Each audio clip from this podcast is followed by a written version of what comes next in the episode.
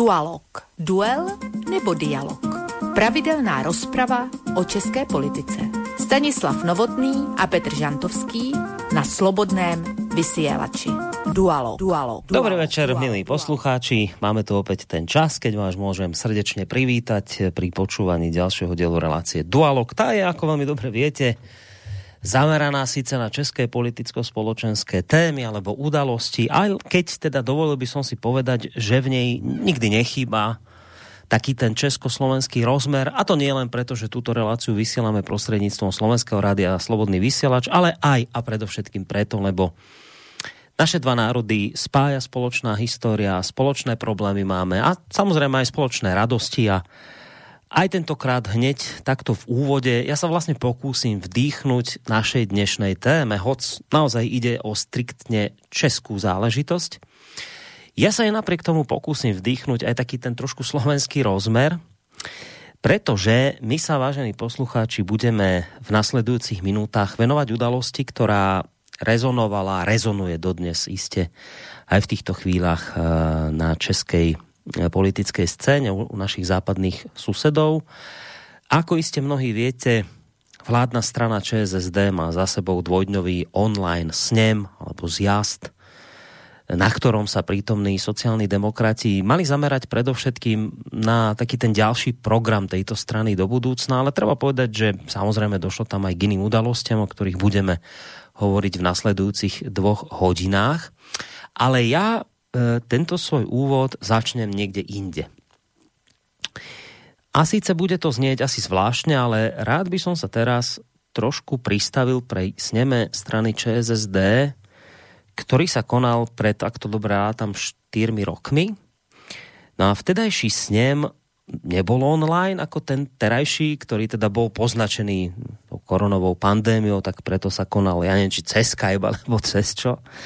Ten pred štyrmi rokmi nebol online a na rozdiel od toho terajšieho pred štyrmi rokmi nechýbal na tomto sneme ani slovenský predstaviteľ, ktorý tam bol pozvaný ako hosť. Ešte vtedy ako slovenský premiér vystúpil s prejavom Robert Fico, ktorý nešetril slovami chvály na ČSSD a takisto aj na jej vedenie, ktoré v tom čase predstavoval Bohuslav Sobotka. No a v závere toho svojho vystúpenia sa Robert Fico povenoval predovšetkým tomu, čo musia podľa neho robiť sociálno-demokratické strany ako ČSSD v Českej republike alebo na Slovensku Smer, preto aby boli pre ľudí lákavými aj do budúcnosti. No a tu by som vám, vážení poslucháči, rád pustil časť vtedajšieho vystúpenia Roberta Fica, ako som spomínal, spred štyroch rokov, ktoré zaznelo na vtedajšom dvojdňovom sneme, a samozrejme nebudem púšťať celý ten jeho príhovor, len tú časť, kde vlastne dával také recepty, že čo treba robiť, aby bolo dobre. Tak si to poďme vypočuť. Chcem postaviť pred vami všetkými veľmi jednoduchú otázku. Prečo, ak sa môžeme pochváliť takými výsledkami, akými sa môžeme pochváliť, keď napríklad máte najnižšiu nezamestnanosť v Európskej únii? Keď napríklad my sme dostali našu nezamestnanosť na historické minimá. Prečo keď pomerne prudko stúpa minimálna mzda? Prečo keď, keď, keď a môžem uviesť množstvo ďalších príkladov? Prečo keď sa nám takto darí, tak stále pomerne veľký počet ľudí s takou nejakou atraktivitou pozerá na predstaviteľov rôznych extrémistických hnutí a na rôznych polobláznov, ktorí pôsobia v politike? Ja mám na to odpoveď.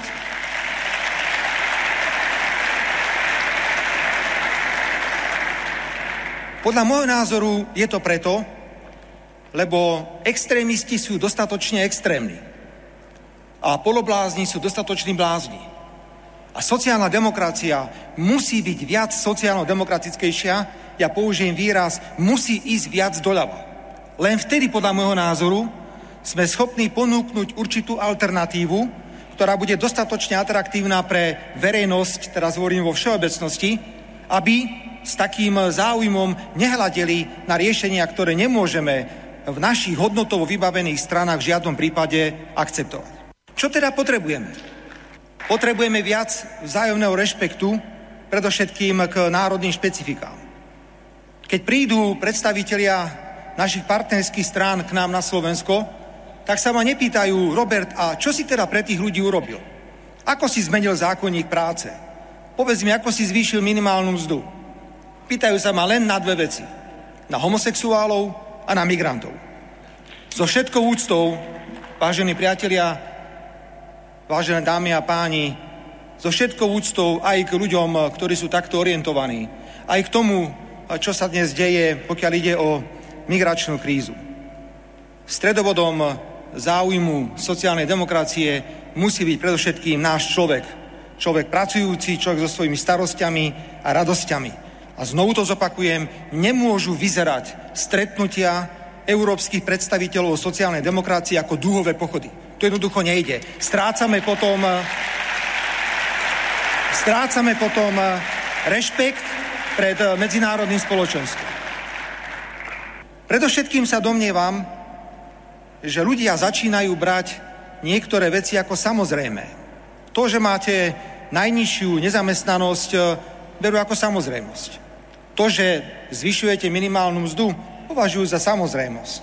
To, že ste urobili obrovské kroky, pokiaľ ide o platy učiteľov, zdravotných sestier, lekárov, toto všetko berú ako samozrejmosť. A takúto skúsenosť mám aj ja na Slovensku. Preto si myslím, že sociálna demokracia musí byť sociálno-demokratickejšia v momentoch, ktoré sú pre ľudí rozhodujúce.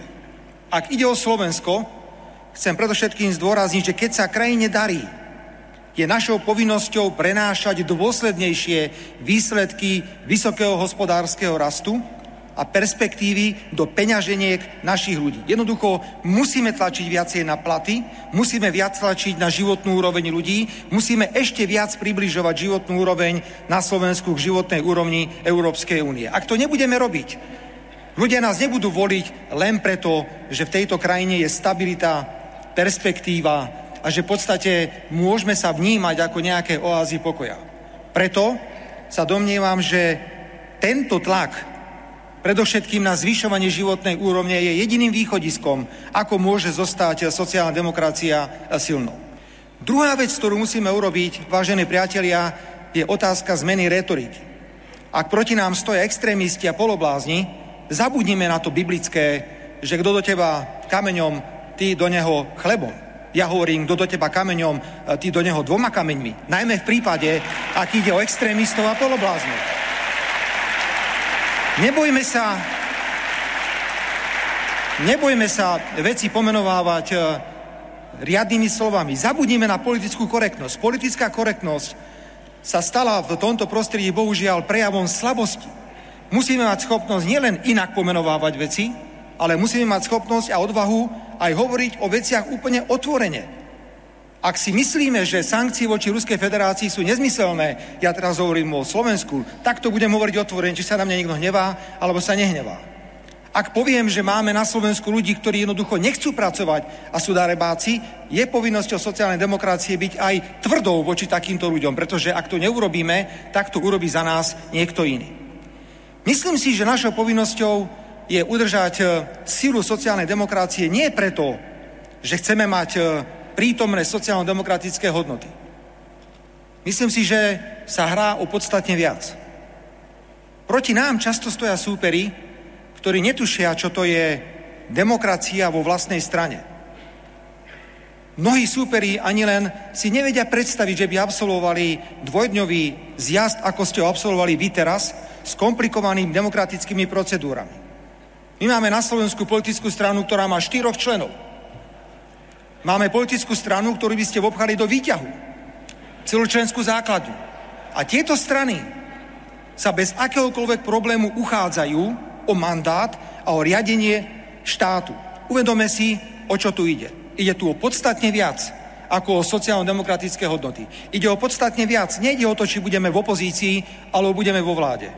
My musíme, Slávku, robiť všetko preto, aby naše sociálne demokracie prežili bez ohľadu na to, či to bude v opozičnom pôsobení alebo vo vláde, pretože musíme nastaviť veľmi silnú hrádzu týmto politikom a týmto politickým stranám, ktorí keď sa dostanú k moci, tak sa budú správať úplne inak, ani sa nám len nesníva, čo s týmito krajinami môžu urobiť. Preto vám chcem... Chcem vám, vážení priatelia, poďakovať za všetku tú demokratickú snahu, tú tortúru, ktorú pravidelne absolvujete, lebo to je príklad, ktorý musíme dávať našim občanom. Musíme ľuďom hovoriť, že to, že tu je kľud a pokoj, že sa môžu bezpečne poprechádzať večer po meste, to nie je len tak, to nie je samozrejme. To je dané tým, že vo vláde sú štandardné politické subjekty, ktoré sú hodnotovo vybavené. Áno, robíme aj chyby, kto nakoniec chyby nerobí. Ale ak prestane fungovať politický systém založený na štandardných politických stranách a príde systém individuálnych bláznov, polobláznov, autoritatívnych ľudí, ktorí netušia o tom, o čom je demokracia, tak Pán Boh ochraňuj nielen Slovensko, ale podľa môjho názoru aj celú Európu. No, od týchto slov, ktoré ste počuli, ako som hovoril, pretieklo veľa vody, more času. Tá situácia je dnes iná, pokiaľ ide o Slovensko, tak sociálna demokracia na Slovensku, pokiaľ ide o stranu Smer, je už v opozícii za tie štyri roky, navyše rozštiepená. A pokiaľ ide o jej českú kolegyňu stranu ČSSD, tá síce tvorí súčasť vládnej koalície s hnutím Áno, premiéra Andreja Babiša, ale jednoznačne možno skonštatovať, že dávno sú preč časy jej slávy. Ak by sme sa opýtali Roberta Fica, čo sa stalo za tie štyri roky, kde sa udiala chyba, tak pokiaľ ide o stranu Smer, iste by sme z jeho strany alebo z jeho úst počuli, že za pádom jeho strany a vôbec za tým, že Smer padol, upadá, a možno teraz už nie, ale skrátka, že to už nie je ten Smer, ako býval, že, že za tým stojí mediálne živená kauza Kuciak. No ale čo sa udialo z ČSSD za tie štyri roky? Prečo je dnes tam, kde je? Na to hádam mal dať odpoveď aj práve sa skončený ten aktuálny dvojdňový virtuálny snem. Či tú odpoveď našiel, či ju vôbec hľadal poctivo, aj o tom by som sa rád podebatil s mojimi dvomi reláciovými kamošmi, ktorí ktorí v tejto chvíli tiež tak skypovo, ako tam tí na tom, na tom virtuálnom sneme. Aj my tu máme taký virtuálny snem dnes spolu so Stanislavom Novotným, bývalým českým policajným prezidentom a čo, toho času prezidentom Asociácie nezávislých médií. Stando, vítaj. Haló, Stano, počujeme sa? Prečo nepočujeme? Stanka nepočujeme, nevadí, hádam ho ešte počuť budeme. Tu si, Stando? Už sa slyšíme? Slyšíme? Dobre, dobre, to je výborné. No, Joj, počul si, aký kameň mi spadol zo srdca. No, dobre, vítaj u nás. Večer, dobrý večer, schazovači kamenů, vážení ctihodní Borisy a Petře a samozřejmě vážení posluchači. No, tak počkej, k tým kameňom hneď sa dostajeme, o malú chvíľku. A samozrejme Petr Žantovský, mediálny analytik, publicista, vysokoškolský pedagog, ten je tu tiež v rámci tohto nášho online virtuálneho skypového stretnutia. Petře, dobrý večer aj tebe. Tak, zdravím samozřejmě tebe, Boris, také Standu, také naše posluchači a posluchačky, ať už jsou na celém širém světě, kdekoliv. A k těm kamenům bych si jenom poprosil jenom takovou drobnou výhradu, kdyby bylo možné kamenovat někoho jiného než mne, tak by mě to docela potěšilo dnes. Dobre. No, ku kameňom, ku kameňom hneď idem a to som si presne túto otázku šetril pre Standa hneď na úvod, ale ešte predtým. Dobrý večer samozrejme z Banskobystrického štúdia vám, vážení poslucháči, praje aj Boris Koroni. Platí to, čo vždy, že ak budete mať chuť sa zapojiť, tak mailovo môžete v podstate už od tejto chvíle. Adresa je studio zavináč slobodný vysielač bodka es ká. Druhá možnosť je písať cez našu internetovú stránku, tam máte také zelené tlačidlo otázka do štúdia. No a potom tá tretia možnosť, asi taká naj, najlepšia, najefektívnejšia, priamo zatelefonovať nula štyridsaťosem tristoosemdesiatjeden nula jeden nula jeden. No, kamene. Stáno, ty si taký muž svätej čistoty, veriaci. A tam, počúvaj, tam v tom Ficovom... Ne, tam v tom Ficovom prejave spred štyroch rokov zaznelo, že, že nie, nie, to staré biblické, kto do teba kameňom, ty do ňoho chlebom, to nie. Kto do teba kameňom, ty do ňoho dvoma. Počul si to? to takto to poopravil Fico, tak si vrajím, že čo ty na to povieš, keď sa to takto trošku pre, preformulovalo, toto staré biblické, že nie, už neháčme kamene, chleby, ale keď do nás niekto jeden kameň, my doňho dva. Čo já, na to pověš? Dobře, dobře. Já jsem si, že se přirozeně bránit samozřejmě musíme, že bychom zrovna museli znásobit svou palebnou sílu několikrát, to si myslím, že je naprosto zbytečné. Bylo by dobré, kdybychom se alespoň uměli razantně bránit. V tom s Ficem mohu jenom souhlasit. No, čiže, to mi nedělá žádné, žádné potíže. Ale zatiaľ by si to teda nemenil, to biblické, radšej by si nechal na tom, ako, ako je, hej, s tým chlebom radšej. Tak sa ti to lepšie zdá. Ne, ne, neprejdeme na tú Ficovú nechal bych, zmenu. Nechal bych ten chléb, je to prostě úctyhodná meta, která se velmi obtížně dosahuje, protože e, ty určitě víš, že to jaksi nejobtížnější vlastně v tom křesťanství je milovat své nepřátele, to je opravdu velmi náročný úkol, kterému nejsme schopni nikdo dostat, ale je to, je to, je to úžasná absolutní hodnota, ke které se máme pokoušet blížit, no moc nám to nejde. Petře, čo ty vravíš na, na to preformulované Ficové, že kto do teba kameňom, ty doň ho dvoma? Či sa ti to pozdává? Tak já celkem rozumím přesně Robertu Ficovi a v kontextu, ve kterém to říkal. Je to už nějaká doba a on byl v jiné situaci.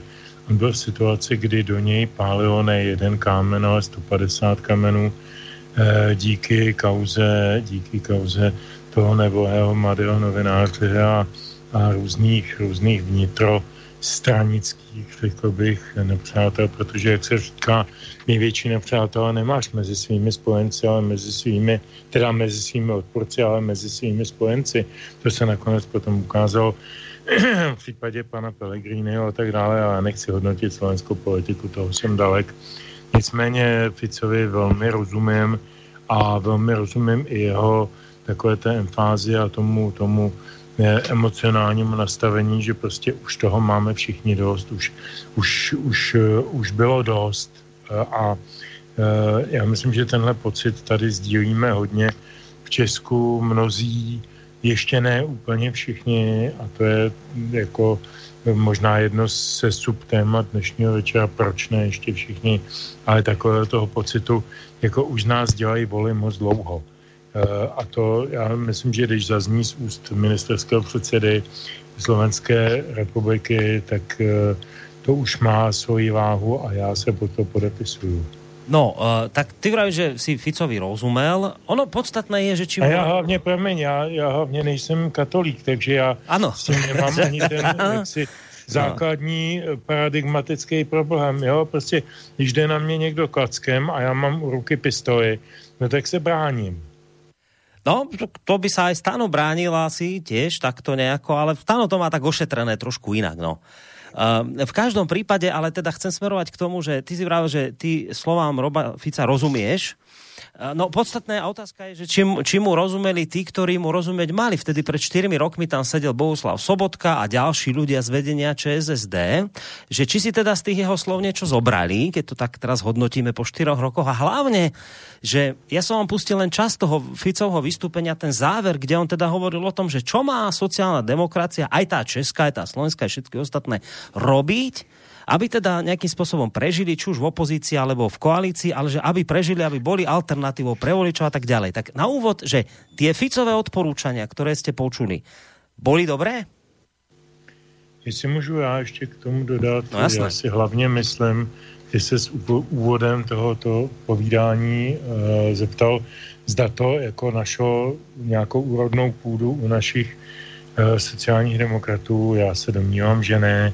Eh, tehdy byli vedení, jak, jak víme, panem Sobotkou, eh, což byl katastrofální muž, eh, který mluvil jako Jan Zlatoustý, ale eh, Stando, promiň tuto, tuto metaforu, ale nikdy z něj nevypadla jediná myšlenka. Já jsem často studoval jeho projevy, eh, protože se jaksi obsahovou, obsahovou a formální stránku retoriky také zabývám ve volných chvílích. A to je typický muž bez vlastností. On o tom napsal skvělý rakousko-český spisovatel Robert Musil, dvou, dvoudílný román Muž bez vlastností. A to jako kdyby měl před očima e, pana Sobotku. Ne, ne, ne, ne. Tam, tam nemohla dopadnout jediná myšlenka. Z Fica sršely emoce, sršela vášeň, sršela e, síla něco, něco podnikat. A tam sedělo dvě stě panáků. Možná s výjimkami pana Fodiny nebo nějakých dalších, abych každému nekřivděl, kteří mají na mysli jenom jedinou věc, aby se udrželi u toho koryta a aby pokud možno byli v každé vládě, která se namane. E, trošku mi připomínají naše české lidovce, to vy na Slovensku nemáte takovou stranu. Čeští lidovci, ty vznikly na přelomu devatenáctého a dvacátého století a s výjimkou e, protektorátní vlády za nacismu a s výjimkou vlády opoziční smlouvy za Zemana byly e, ve všech vládách, e, které se, jo a ještě jeden nebyly ve vládě Mirka Topolánka, ale to proto, že se mezi tím transformovala jejich část do TOP nula devět, ale víceméně šlo o všechny bývalé lidovce. Tyhle ty lidovci měli obrovskou, obrovskou schopnost se dostat do každé vlády a vždycky být u rozhodování. A o nic jiného těm socanům nikdy nešlo v této poslední době, ale dostaneme se určitě v průběhu pořadu k nějakým novodobým dějinám sociální demokracie, na ty se považuji docela za, za odborníka, takže jako k tomu mám něco říct, ale e, problém je, že tady já myslím, že se jednou o typické házení perel sviním. Hmm. A keby, ale, ale keby počúvali, tak ty návrhy byly podle teba dobré zo strany Fica? No zcela určitě. Hmm. Stando? No samozřejmě jako tak obsahově to bylo jasné, ten Fico vlastně v době, kdy jak si se všechno hroutí, jak si eh, pod tou prázdnotou, že jo, těch politiků, eh, toto prázdno se zaplňuje akorát jak si tím ideologickým tlakem z Evropské unie a to tedy ty naše sociálně naplňují zcela. No a Fico vlastně šel v protisměru, to, to je prostě jednoznačné, velmi výjimečně hovořil, myslím, jak si, ať se podívám vlastně na jakoukoliv etablovanou eh, parlamentní stranu u nás nad zvým S P D, eh, tak velmi výjimečně hovořil i na ty naše československé eh, poměry. Všechno to, co říkal, to se prostě dá eh, podepsat, co se týká teda jako těch základních témat, eh, kde je třeba razantně vystupovat. Nicméně si myslím, že se mu to stejně nakonec nepovedlo, protože nejde jenom o nějakou kauzu eh, Kuciak, ale prostě ty, ty strany jsou zatíženy také samozřejmě svojí, eh, svojí minulostí a zejména prostě všude přítomnou eh, skorumpovaností, stejně jako na Slovensku, stej, stejně jako tady. Eh, takže to je ten eh, veliký problém, problém, když se tady ptá, kde je ten, v čem to všechno vězí, že jo, to, že si prostě neustále půjčují všichni v zahraničí na to, aby se mohli potom sami zase korumpovat a, a pak předváděli takovou prázdnotu, jako předvádí e, sociální demokracie u nás, protože e, tady toho zlata, Jana Zlatoústeho bych vynechal opravdu. Když Standovú vieru dnes otriasame v základoch.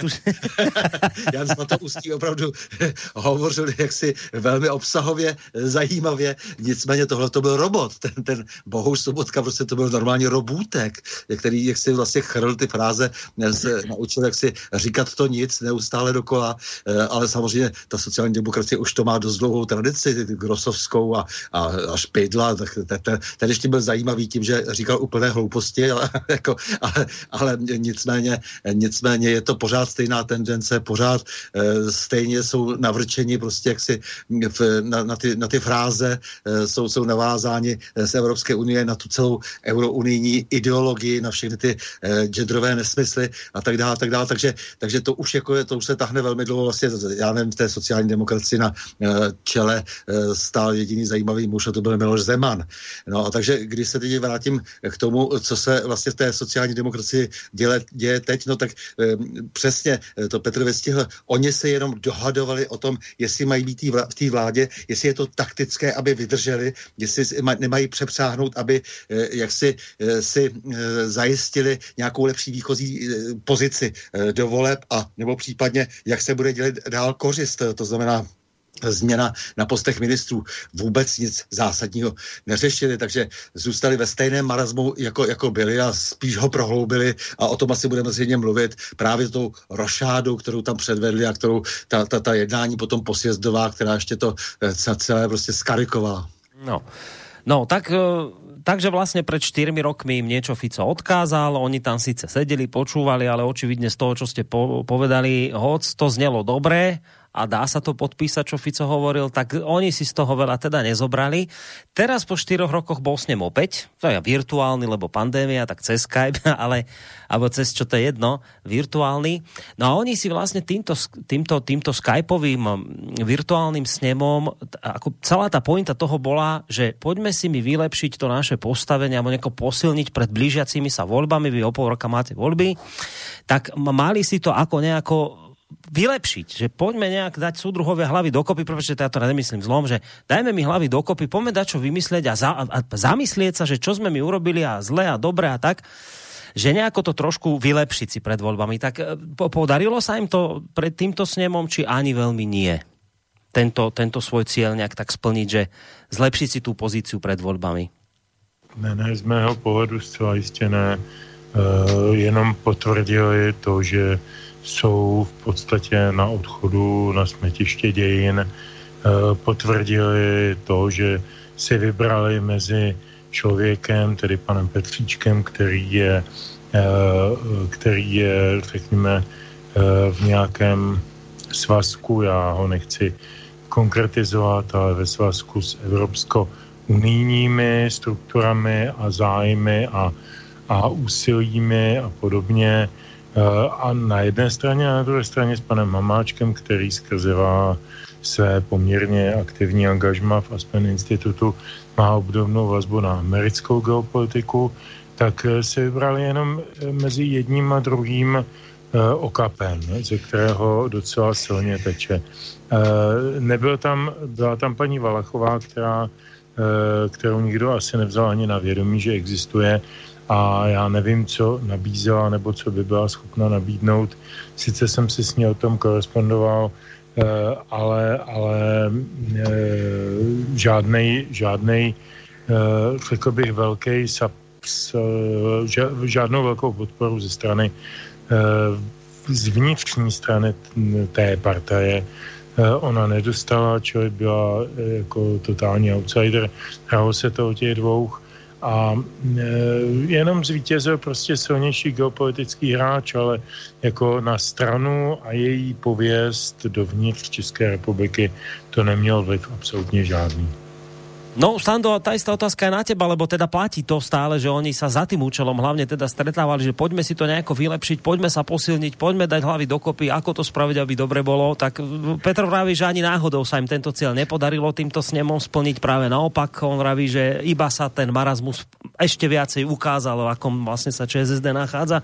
Ty v tomto budeš s Petrom súhlasiť, alebo trošku budeš s ním polemizovať a možno máš iný názor na toto? Ako to ne, tak tady nelze polemizovat, protože on, on, tato, sociální demokracie v podstatě ve stejném stavu jako všechny ty takzvané tradiční strany, i, i, i včetně těch nedávno vzniklých, jako byla třeba TOP nula devět, protože to jsou jenom odštěpence těch tradičních stran, které vznikly po eh, listopadu osmdesát devět. Eh, takže eh, jsou to eh, zejména tahanice o to, kteří ti funkcionáři tam zůstanou. Eh, všimněte si, že prostě je eh, příznačné pro ty partaje, pro sociální demokracii zvláště, že eh, v těch důležitých pozicích nejsou lidi, kteří by měli za sebou vůbec nějakou normální praxi. To jsou všechno funkcionáři. To jsou lidé, kteří vlastně celý život dělají jenom e, nějakou stranickou kariéru a jak, jejich jediná kvalifikace je, že já nevím, například paní Maláčová, to, další to ministrině, e, má nějaký kurz, v podstatě tomu budu říkat, já to nebudu prostě jako, já to neberu vážně, jako, jako šelijaké,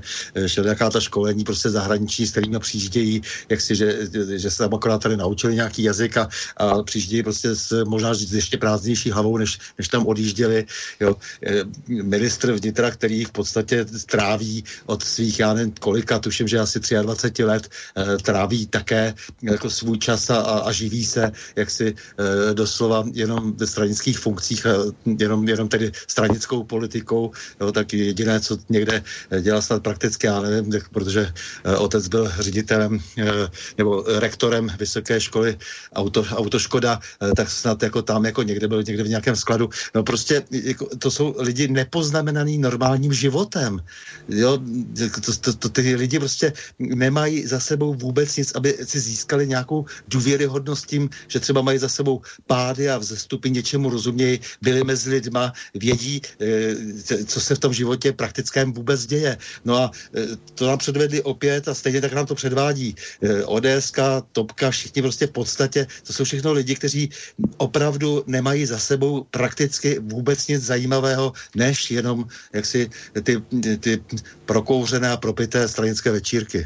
Ja som si teraz uvedomil, ma skoro oblial studený pot tu, že ja som dnes porušil tradíciu a nikto ma na to nepo, neupozornil. My sme sa takto do, dostane hneď obuli s, s, s kameňmi a zlatoústými jánmi, že som zabudol, že My sme si ešte hudobného hostia, Petre, nepredstavili.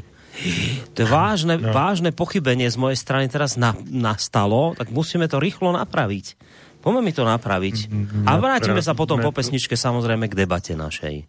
Napravíme to strašne jednoduše, byť e, z mého pohledu, myslím, veľmi smutne, ale já jsem e, si e, navzdory tomu, jaké máme téma, prostě tentokrát zcela bez jakéhokoliv e, kontextu nebo souvislosti s tím tématem, jsem vybral pro dnešek čtyři písně od dámy, která se narodila jako Carmen Maria Štefánia Beatrix Farkašová, a to dvacátého října devatenáct set třicet jedna v Bratislavě, a zemřela dvacátého třetího přiznat, čili před několika asi třemi týdny v Praze eh, pod jménem Hana Hegerová. Eh, dokonce i na Wikipedii eh, úctyhodně píšou slovensko-česká zpěvačka, já jsem moc rád, protože to je, to je správně. Eh, Hana Hegerová eh, byla slovenská herečka, zpěvačka, která se během svého kariérního života přemístila do Prahy a, a tady udělala opravdu e, velký kus práce. E, přiznám se, já jsem nebyl nikdy velký takový ten hegerolog e, nebo hegerofil, že bych jako každou její šanzonovou píseň e, jak si pro, propouštěl ušima stokrát za den, protože byly často patetické, často až kýčovité, včetně těch největších hitů jako Levandulova a podobně. Ale nedávno jsem si pustil deset let starou desku, její poslední desku, potom nenatáčela. To jí bylo osmdesát let a ta deska, ta deska nese název Mlýnské kolo v srdci mém. Jsou to přetextované do češtiny a do slovenštiny. Jeden z textařů je tam Lubomír Feldek. Mimochodem jsou to přetextované písně francouzských klasiků, jako je Michel Legrand nebo, nebo Georges Moustaki a podobně. A ta deska najednou mi vyrazila strašně dech, protože jsem si uvědomil, že ta dáma vydala ten úplně absolutní a nejposlednější a nejdůležitější počet ze svýho života a ze svý tvorby, a je to velmi, velmi dojemný, velmi sugestivní a velmi poctivý a pravdivý. Takže na uctění téhleté dámy, která už dva a půl týdne není mezi námi, jsem vybral pro dnešek čtyři písničky a hned na úvod bude ta titulní Mlýnské kolo v srdci mém. Čiže tak, ako si aj povedal, alebo naznačil dnes, lebo ty sa vždy tie pesničky snažíš vyberať tak, aby, aby vhodne doplnili, možno posilnili to, o čom sa vlastne rozpráva. Má to byť taký hudobný doplnok tej našej debaty, ale dnes nejdeme po tejto záležitosti. Skôr, skôr sa tou hudobnou stránkou dnes snažíme zdať hold tejto významnej tvári hudobného neba už v tejto chvíli. Takže Hana Hegerová nám tu dnes, vážení poslucháči, bude znieť. No po pesničke samozrejme budeme pokračovať v našej debate. Ďalej, a platí to, čo som hovoril, môžete písať, potom neskôr aj telefonovať, ak budete mať chuť.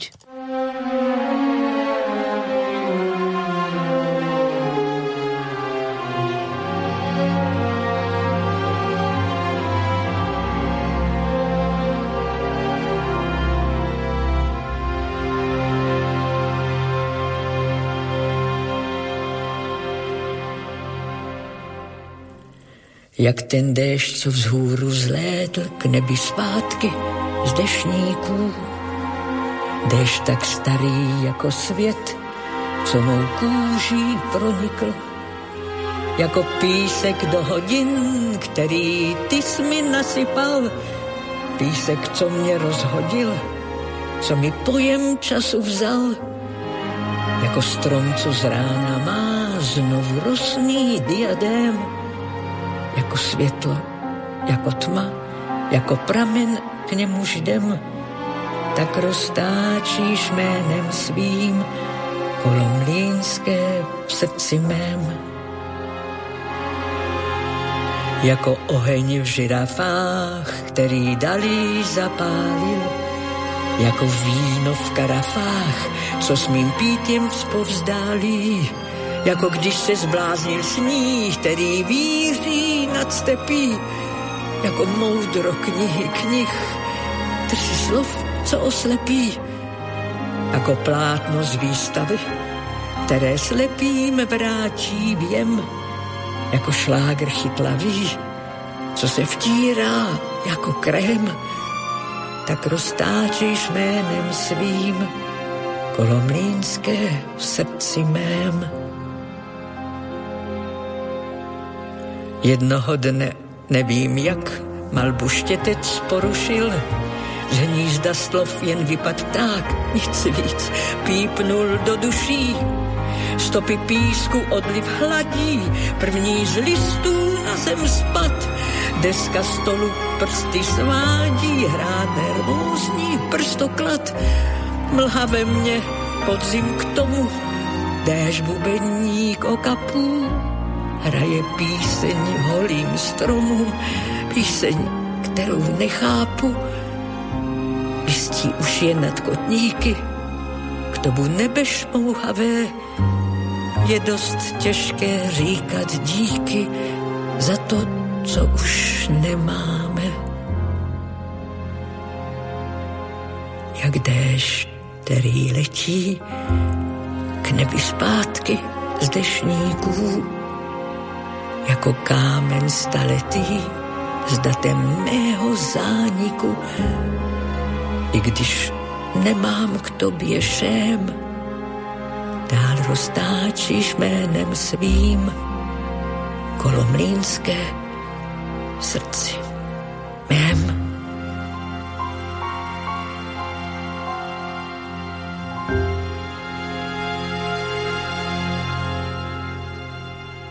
Hm.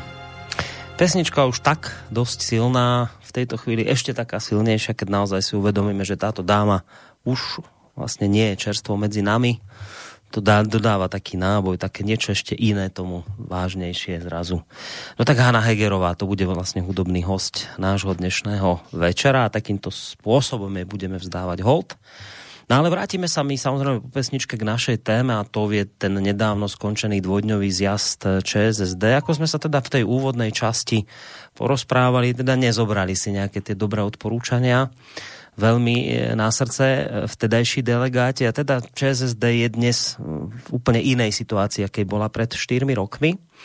Ono, samozrejme, budeme sa baviť o tom zrejme, kde urobili chybu, ale na úvod ma zaujíma to, že či, lebo ten zjazd mal teda dať akoby aj odpoveď na toto, preto sa tam aj zišli zrejme, že teda poďme sa úprimne porozprávať, kde sa chyba stala a kde sme teda šlapili vedľa.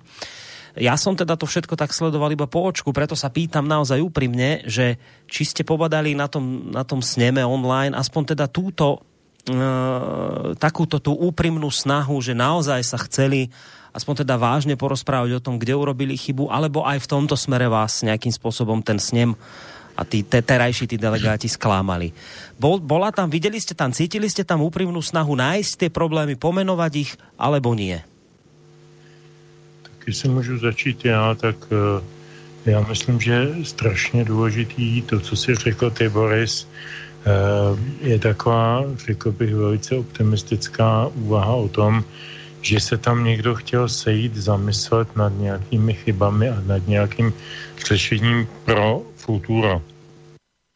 Já myslím, že tento sjezd a mnohé jiné podobné sjezdy vůbec nejsou o tom, aby sami sobě nastavili nějaké kritické zrcadlo. Jsou to, já to řeknu brutálně, ale v podstatě jenom zákulisní rejdy, kde se v podstatě handluje, kdo bude ve vedení té strany, co komu za to přislíbí. Já si vzpomínám, před časem byl takový, takový klinč mezi Slávkem Sobotkou a Michalem Haškem, bývalým tedy předsedou asociace hejtmanů a hejtmanem Jihomoravského kraje, který šlapal Sobotkově na paty a na volebním sjezdu. A teď budu, budu opravdu jenom spekulovat, myslím, že to bylo dvacet třináct, ale nejsem si tím úplně jistý, který rok to byl, tak mě určití svědkové říkali, že pan Hašek chodil po zákulisí a scháněl si podporu mezi různými vysoce postavenými straníky systémem a až budu předsedou vlády, dostaneš ministra promyslu. Jenže toho ministra promyslu slíbil asi pěti lidem, stejně jako jiná různá ministerstva. A oni si to pak řekli. Takže, e, takže to byla celá, celý jedna velká blamáž. Nebo chybilo o tom, že pan Sobotka nebo jeho lobbista dělal něco podobného. Jenom o tom nemám to svědectví. Hmm. Ale to je všechno jenom loutkohra.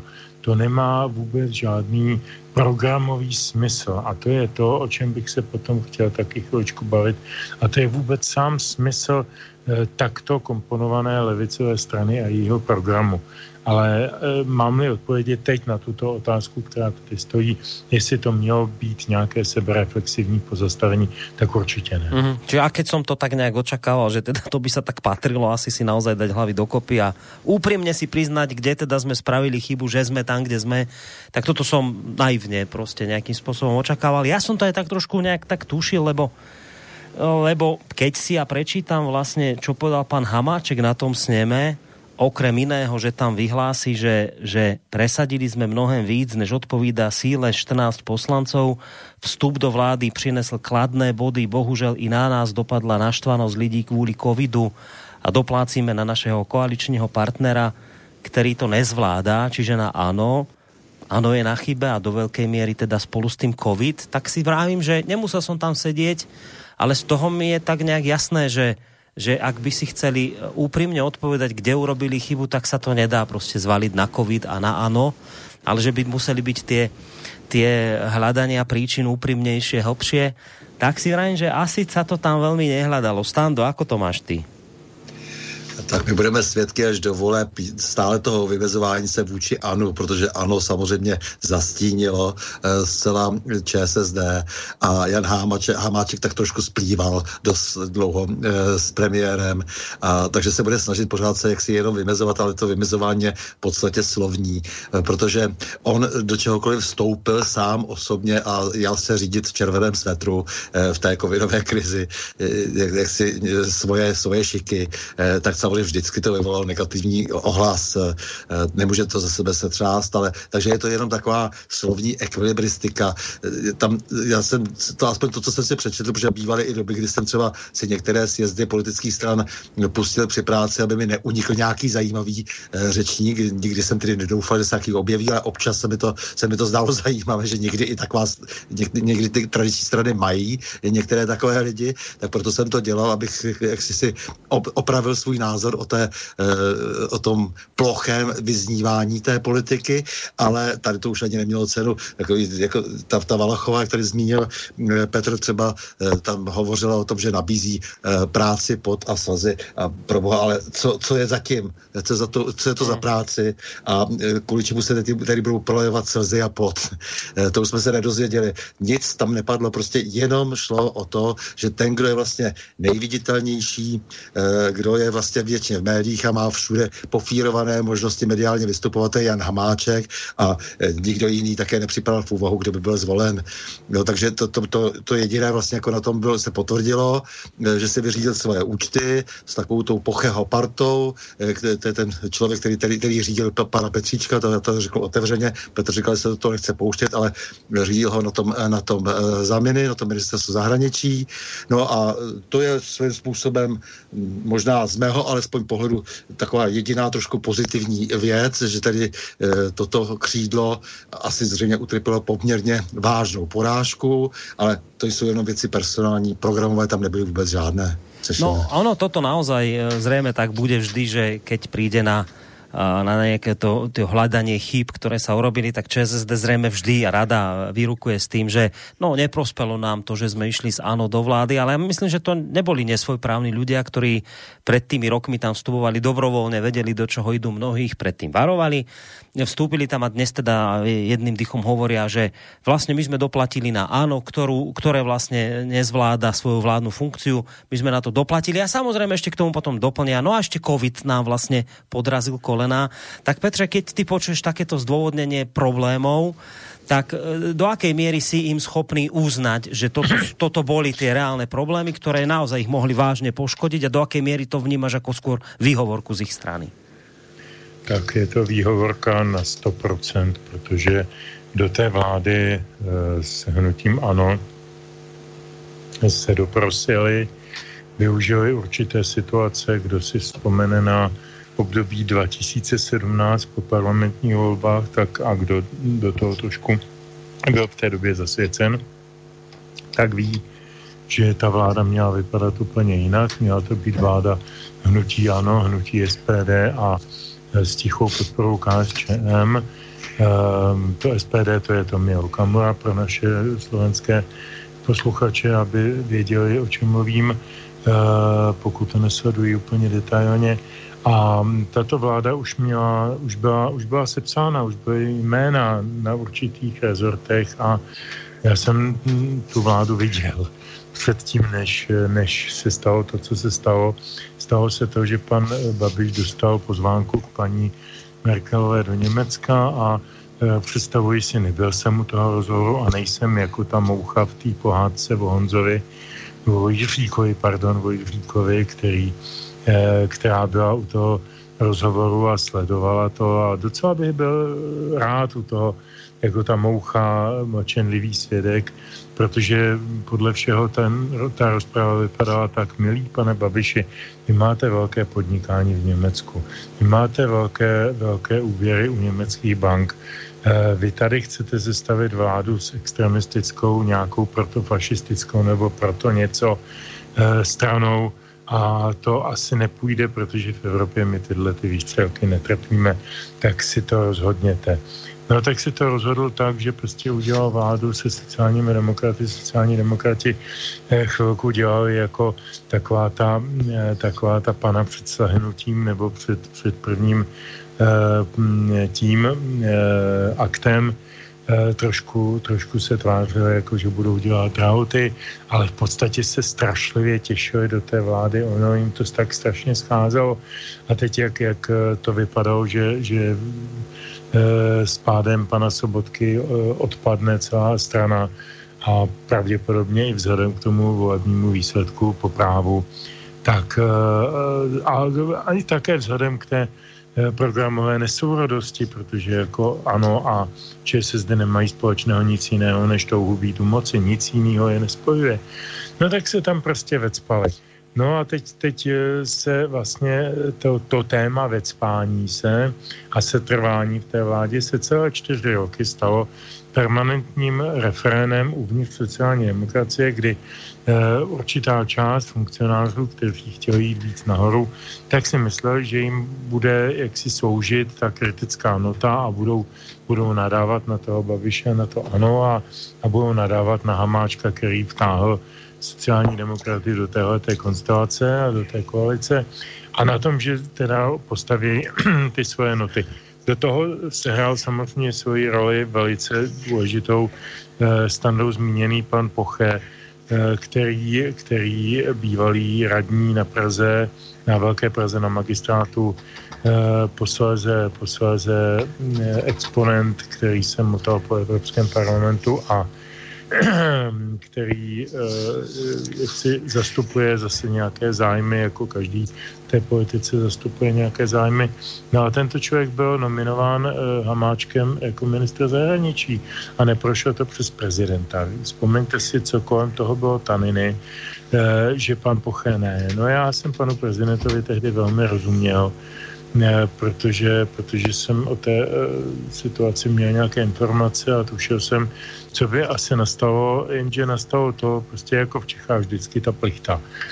Že když ne Poché, když ne teda ten, ten hlavní farář, tak prostě nějaký ministrant se stane ministrem a ten farář mu bude zezadu načechrávat kadeře a, a říkat mu, co má vysvětlovat do, do médií a do, a do, do politiky.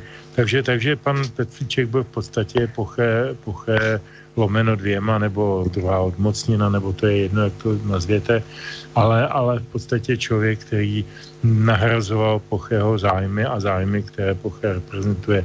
Takže, takže ta vláda byla nesourodá od prvního okamžiku. Naprosto e, ty sociální demokrati neměli žádnou jednotu a je to dáno opět tím, a já se k tomu vrátím a budu s tím otravovat celý pořad, že ta strana nemá vůbec žádné ideologické hodnoty. Ona nemá žádný důvod k existenci kromě moci.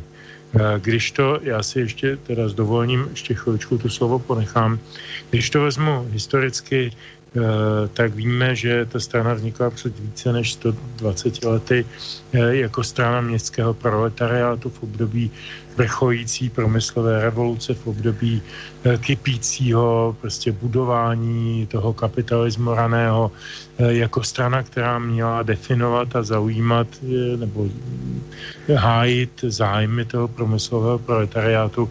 Mělo to jasný logický důvod ve své době a ve své konstelaci. Tento důvod pominul samozřejmě už dávno. A jediný člověk, který po roce osmdesát devět byl schopen vnuknout té straně nějakou myšlenku, byť destruktivní, byl Miloš Zeman, protože tu stranu postavil na myšlence boje proti eh, tehdy vládnoucí pravici, nebo tomu, či, co si říkalo pravice a co provozovalo ekonomickou transformaci, privatizaci a teda, teda, teda. To znamená proměnu toho hospodářského prostředí a společenského. A, a na tom sjednotil vlastně ty, ty, řekněme, protestní hlasy nebo takové ty zklamané lidi a získal už v roce devadesát šest vysoký volební úspěch, vysoké volební procento a stal se předsedou parlamentu. Ono se zapomíná na to, že opoziční smlouva nebyla v roce devadesát osm první. Ta předtím byla v roce devadesát šest, kdy sociální demokraté pod vedením Zemana při schvalování nebo důvěře vlády Václava Klause devadesát šest až devadesát osm odešli ze sněmovny, takže hlasovali nohama. Oni umožnili existenci téhleté středopravicové vlády za nějaké dohodnuté pašalíky a tak dále. Ale to byl poslední, to poslední lídr sociální demokracie, který tam vnesl aspoň nějakou, byť sice silně pragmaticky, politicky účelovou ideu. E, potom už nikdo nic, ani Špidla, ani Gross, možná trochu Paroubek, ale ten tam tento kazil hodně svým takovým nabutřeným egem, ale určitě to byl silný lídrovský typ a, a jako nějakým způsobem fungoval. No a po, po něm Sobotka, Hamáček, to je všechno pád z vysoké skály hodně hluboko do propasti. Takže, takže ano, je to tak, ne, v žádném případě tady nejde o žádné ideje, jde tady jenom o, to, o ten podíl na moci. No počkaj, aby som tomu ja ale rozumel, ešte stando, len jednu otázku pre Petra, že tu hovoríš o tom, že sa akoby vyčerpal ten, ten potenciál tej ideológie, ktorú oni za sebou mali, ktorá v minulosti naozaj mala svoje opodstatnenie, ale teraz ty to hovoríš, že sa vyčerpal akoby ten potenciál pre ČSSD alebo pre celkovo sociálnu demokraciu ako takú? No, to bychom museli jít trošku i do zahraničí. Podívej se, uh, Tony Blair byl lejbrista, tedy sociální demokrat, tedy nominálně levičák. Ale po svém nástupu do funkce uh, neudělal v podstatě žádné podstatné levicové kroky uh, a zachoval, zachoval většinu toho, co tam zdědil po Johnu Majorovi a Margaret Thatcherové. To znamená, že to byl první levicový premiér Velké Británie, který se choval pravicově. Stejně tak bychom mohli říkat, že ministr financí v pravicové vládě eh, Mirka Topolánka, Mirek Kalousek se choval levicově, protože zvyšoval daně. U pravicového politika se předpokládá, že daně snižuje, anebo s nimi prostě nějak zachází racionálně, ale on je prostě plošně zvyšoval jenom proto, aby získal víc peněz z lidí pro kšefty vlády nebo pro nějaké, nějaké využití, využití vládou. Najednou se rozpily ty, ty hodnotové registry pravice, levice, kdo je kdo.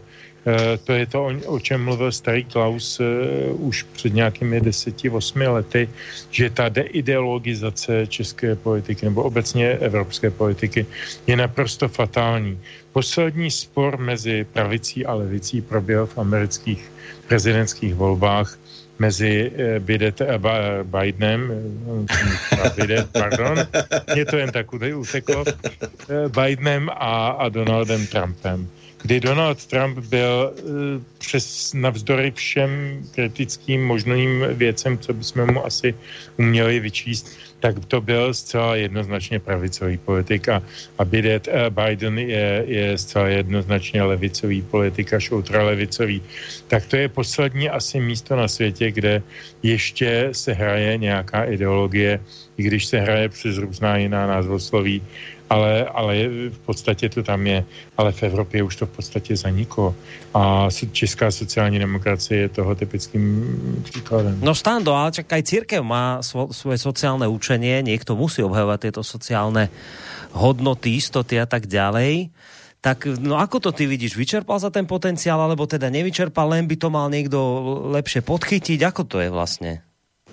Já se obávám, to, co říkal Petr, že je naprosto přesně, že v celé Evropě se skutečně už ty hranice se téměř zrušily mezi levicovou a pravicovou politikou, takže my nejsme výjimkou, že říká Klaus, teda, že, že jako ta česká politika, že se odideologizovala, opravdu se odideologizovala, řekl bych, veškerá evropská politika. Zdá se, že se prostě hraje jenom jako na nějaké, na nějaké zájmy jaksi mocných oligarchů, kteří při, přicházejí prostě jaksi nás tady globálně proměnit. Eh, tak to je ta bída té politiky a dokud se nezbavíme teda toho globálního řízení eh, politiky, znamená, dokud se nezbavíme toho, že nad politikou eh, stojí bankéři a nad politikou stojí ten obrovský nesmírný kapitál a že to tady není obráceně, že si nevolíme vlastně lidi, kteří eh, budou eh, dělat suverénně politiku a budou se hádat o nějaké ideje, tak do té doby se to nezmění, takže ČSSD přesně jako je jenom jako obrazem eh, toho, eh, co se tady děje. A myslím si, že i v té, i v té Americe je to samozřejmě ještě tam nějaký zápas, k nějakému dochází, ale vidíme to i na těch republikánech amerických, že vlastně také velmi rozvolnili, rozvolnili část z nich jako velmi svoje hranice mezi tou pomyslnou levicí a pravicí. No ale zpátky ještě k té, k té ČSSD. Mě tady spíš zaujalo to, co říkal už zmíněný Jiří Paroubek a tady souhlasím taky s Petrem, že to byla asi nejsilnější osobnost, byť jsem ho nemusel, ale po Miloši Zemanovi, no byl takový trochu kazatel, se dá říct, měl takový, takový eh, kazatelský vlastně styl v té sociální eh, demokracii, takže jak, jak říkáš, ano, nějakým způsobem sociální učení eh, se snažil, ať už jakékoliv, do té strany nějakým způsobem ještě dostat a byl asi poslední úplně z těch jejich, dejme tomu, vůdců, nebo to nejsou žádní vůdci, dejme tomu, ti dva byli těmi vůdci, jako Miloš Zeman a, a Paroubek, asi, asi takhle se to asi dá říct a e, od té doby už nic, no tak samozřejmě, že můžeš chtít naplňovat nějaké, nějaké doktríny, zmínil si sociální učení církve, sociální učení církve, ovšem e, tak vlastně nejasné, že se ti tam také vejde úplně všechno. Od Rerum Novarum až po ty, po ty nové encykliky, všechny, jako je to, je to velmi, jo, je tam jednou kritika leva, jednou, jednou prava. Není to žádný konkrétní program, který by se dal jednoduše uchopit politickou stranou. Je to, je to tak, jak si vždy napsáno, aby jenom byla vyjádřena starost i o všechny možné druhy sociálních potřeb lidí. Takže v tomto smyslu se to nedá moc brát. Jako, já jsem se tím trošku zabýval, hmm. jako nějaký návod pro e, politickou stranu a pro její program, ta musí být daleko konkrétnější. Bez, jako to jsou typicky lidovci, kteří ještě taková ta chytlavá témata, těch se ještě trošku drží, jako jsou, jako je třeba potratová politika, to už jenom z části a e, pak už a e, pak ještě občas se někdo ještě vymezí vůči, e, vůči té e, bezbřehé e, genderové ideologii, ale jinak už prakticky nemají také naprosto žádný obsah. Dokonce bych řekl, že jsou v tom, jak to tady bylo i řečeno, jak to říkal Petr, jsou si strašně podobní, protože jsou to podobné strany už dneska naprosto to rozpité, nezajímavé.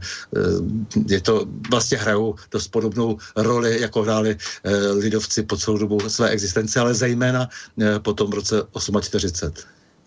No, no, inak, aby som tomu teda rozumel, keď, keď Hamáček bojoval teraz na tom zjazde o predsednícky post spolu s, s Petříčkem a ešte s tou pani, ktorú ste spomenuli, Valachovou, či jak sa volá, on vtedy vraví Hamáček, že, že že do budúcna by bolo vlastne pre stranu najhoršie, ak by niekto nový, rozumej Petříček, ťahal stranu do stredu a teda citujem, varuj, varuj pred temi, kto sociálnej demokracii posunujú do stredu, ČSSD nemá byť oranžová, TOP nula devět nebo Piráti, v vymeniť náš program, naše voliče za potlesk na Twitteru, nebo v redakcii Respektu je cesta do pekel. Čiže on vraví, že no on stále sa ako hrá na to, že však nejdeme do stredu, my sme ľavicová, my musíme vľavo byť. A t- nakoniec to, čo hovoril Fico pred tými štyrmi rokmi, na čo mu teda Petríček odpovedal, že, že teda on neurobí, ak by sa stal predsedom z ČSSD oranžovú topku, ale ani oranžové béčko hnutia Áno. Čím si teda kopol do Áno a teda vyčítal to Hamáčkovi. Na druhej strane zase treba povedať, že pán Petríček tam bol v tej vláde a tiež mu to nejakým spôsobom nevadilo a zrazu nasneme takéto silné reči proti Áno hovorí. Ale teda k tomu som smeroval, že keď, keď Hamáček povie, že, že varujem pred tými, ktorí by sociálnu demokraciu chceli pasovať niekam do stredu, my sme predsa ľavicová strana, tak on očividne ešte stále žije v tej predstave, že tu je právo, ľavé delenie sveta politického, alebo čo to je už, on to len hrá, či ako to s ním je? Jestli ještě mohu, protože já jsem nedokončil no. vlastně tu myšlenku, když no. jsem uh, mluvil o tom Jiřím Paroubkovi, uh, který se dnes vyslovil ke sjezdu, uh, tak uh, Jiří Paroubek říká, že Jan Hamáček lépe rozumí tomu, uh, kdo je to uh, volič uh, sociální demokracie. A to myslím, že docela trefil, i když jako těch voličů sociální demokracie už je opravdu uh, po hříku velmi málo, už je to docela malý hlouček, ale nicméně to je asi nejpřesnější zhodnocení, proč tady Jan Hamáček, protože Petříček v podstatě jakoby byl, jakoby měl vlastně tu klientelu úplně jinde, jakoby měl ty voliče někde jinde. Tleská mu samozřejmě pražská kavárna, tleská mu opozice, jak to všechno dělá skvěle, jako to svou zahraniční politiku, zejména v těch proti, proti, protičínských a proti ruských tendencích je obhajován velmi a je vlastně dá se říci, že je vlastně volen lidmi, nebo obdivován lidmi, kteří nevolí sociální demokracii. Takže myslím si, že docela přesně to ten Paroub dneska vystihl, že co tedy jako jiného mají volit než Hamáčka, který ještě nějak tuší, kde má ty voliče a proto alespoň tu rétoriku, která je sice bezobsažná, ale zaměřil tímto směrem, že jsou tedy levicová strana, což samozřejmě měli původně být, no. Čiže počkaj, čiže chápem to tak, že už aj, aj Hamáčkovi je jasné, že toto delenie sa skončilo reálne, ale že teda je to ešte spôsob, ako si aspoň udržať nejakú tú voličskú základňu, toto delenie právo. Áno, že, že on hledá vlastne ešte pořád toho voliče sociální demokracie, kdežto Petříček té politice vlastne vôbec v podstate nerozuměl sociálně demokratické v tom smyslu, že tak ja neviem, on, on sa ani nedostal do zastupitelstva na Praze osm, kde si kandidoval. On vlastne nikdy neprošel přes nějaké síto, nedostal nějaký mandát od voličů vůbec. To je, to je člověk, kterého jenom opravdu vystrkal pan Poche do té jeho pozice.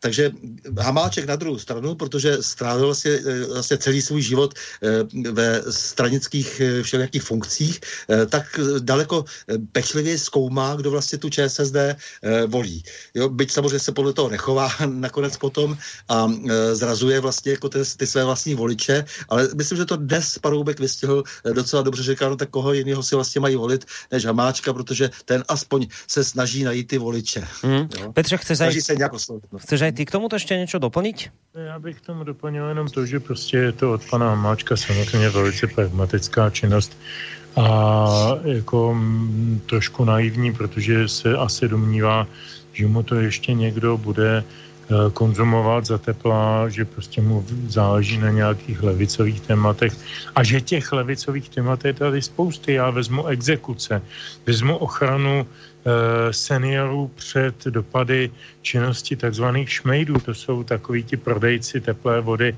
co nutí lidi do, kupovat předražené zboží na různých reklamních akcích. To byla v Česku velká, velká kauza opakovaně.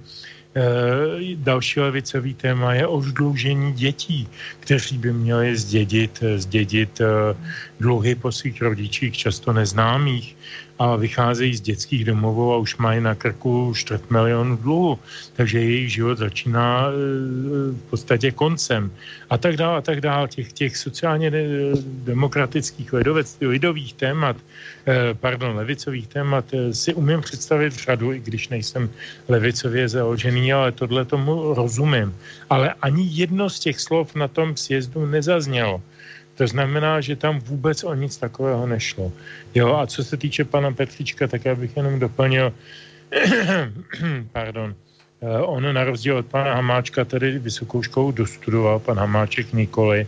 Avšak pan Petříček obhájil závěrečnou prací na téma politiky Evropské unie, pak pobyt, měl nějaký studijní pobyt na univerzitě v Bruselu, potom byl, byl funkcionářem mladých sociálních demokratů, posléze politickým referentem zahraničního oddělení ČSSD, to je dva tisíce pět, od dva tisíce šest dokonce jeho vedoucím. V letech dvacet sedm až dvacet devět byl asistentem poslance Europarlamentu Libora Roučka, čtrnáct až sedmnáct poradcem poslance Pocheho Europarlamentu. To znamená, opaku, a sedmnáct byl náměstkem ministryně Marksové ve vládě Sobotky, a teda, a teda, a teda.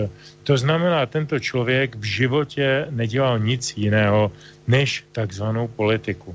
A mě vždycky rozčiluje paní profesorka Dvořáková, to je, to je v Česku taková eh, velmi proslavená osoba, eh, která se tváří, že rozumí nejlépe celému vysokoškolskému vzdělávání. A ta se jednou vyjádřila v České televizi, že jenom ti mladí lidé by měli dělat vědu. Eh, poslouchejte dobře, dělat vědu, dělat vědu, ne myslet, rozmýšlet, analyzovat, konstruovat, nevím co, dělat vědu. Tento člověk dělá politiku. Je to úplně na identický eh, rovině. Nerozumí vůbec ničemu ze společnosti, nic o ní neví. Neví, kolik stojí máslo v krámě. Ale dělá politiku, jako jiní dělají vědu. My se dostáváme do fiktivní společnosti, do absolutně virtuální společnosti, kterou ovládají lidé, kteří dělají vědu a dělají politiku, ale nic o ní nevědí. A to je naprosto katastrofická situace. A já jsem pesimista v tomto ohledu a myslím si, že je nezvratná, že nás nic lepšího nečeká. Teď nás může čekat pirátská diktatura, následovaná diktaturou nějakou ultra opačnou, kdy někdo bouchne do stolu a už všechny ty zklamané a naštvané lidi sežene do nějakého zástupu. Konec konců ve dvacátém století jsme to párkrát zažili.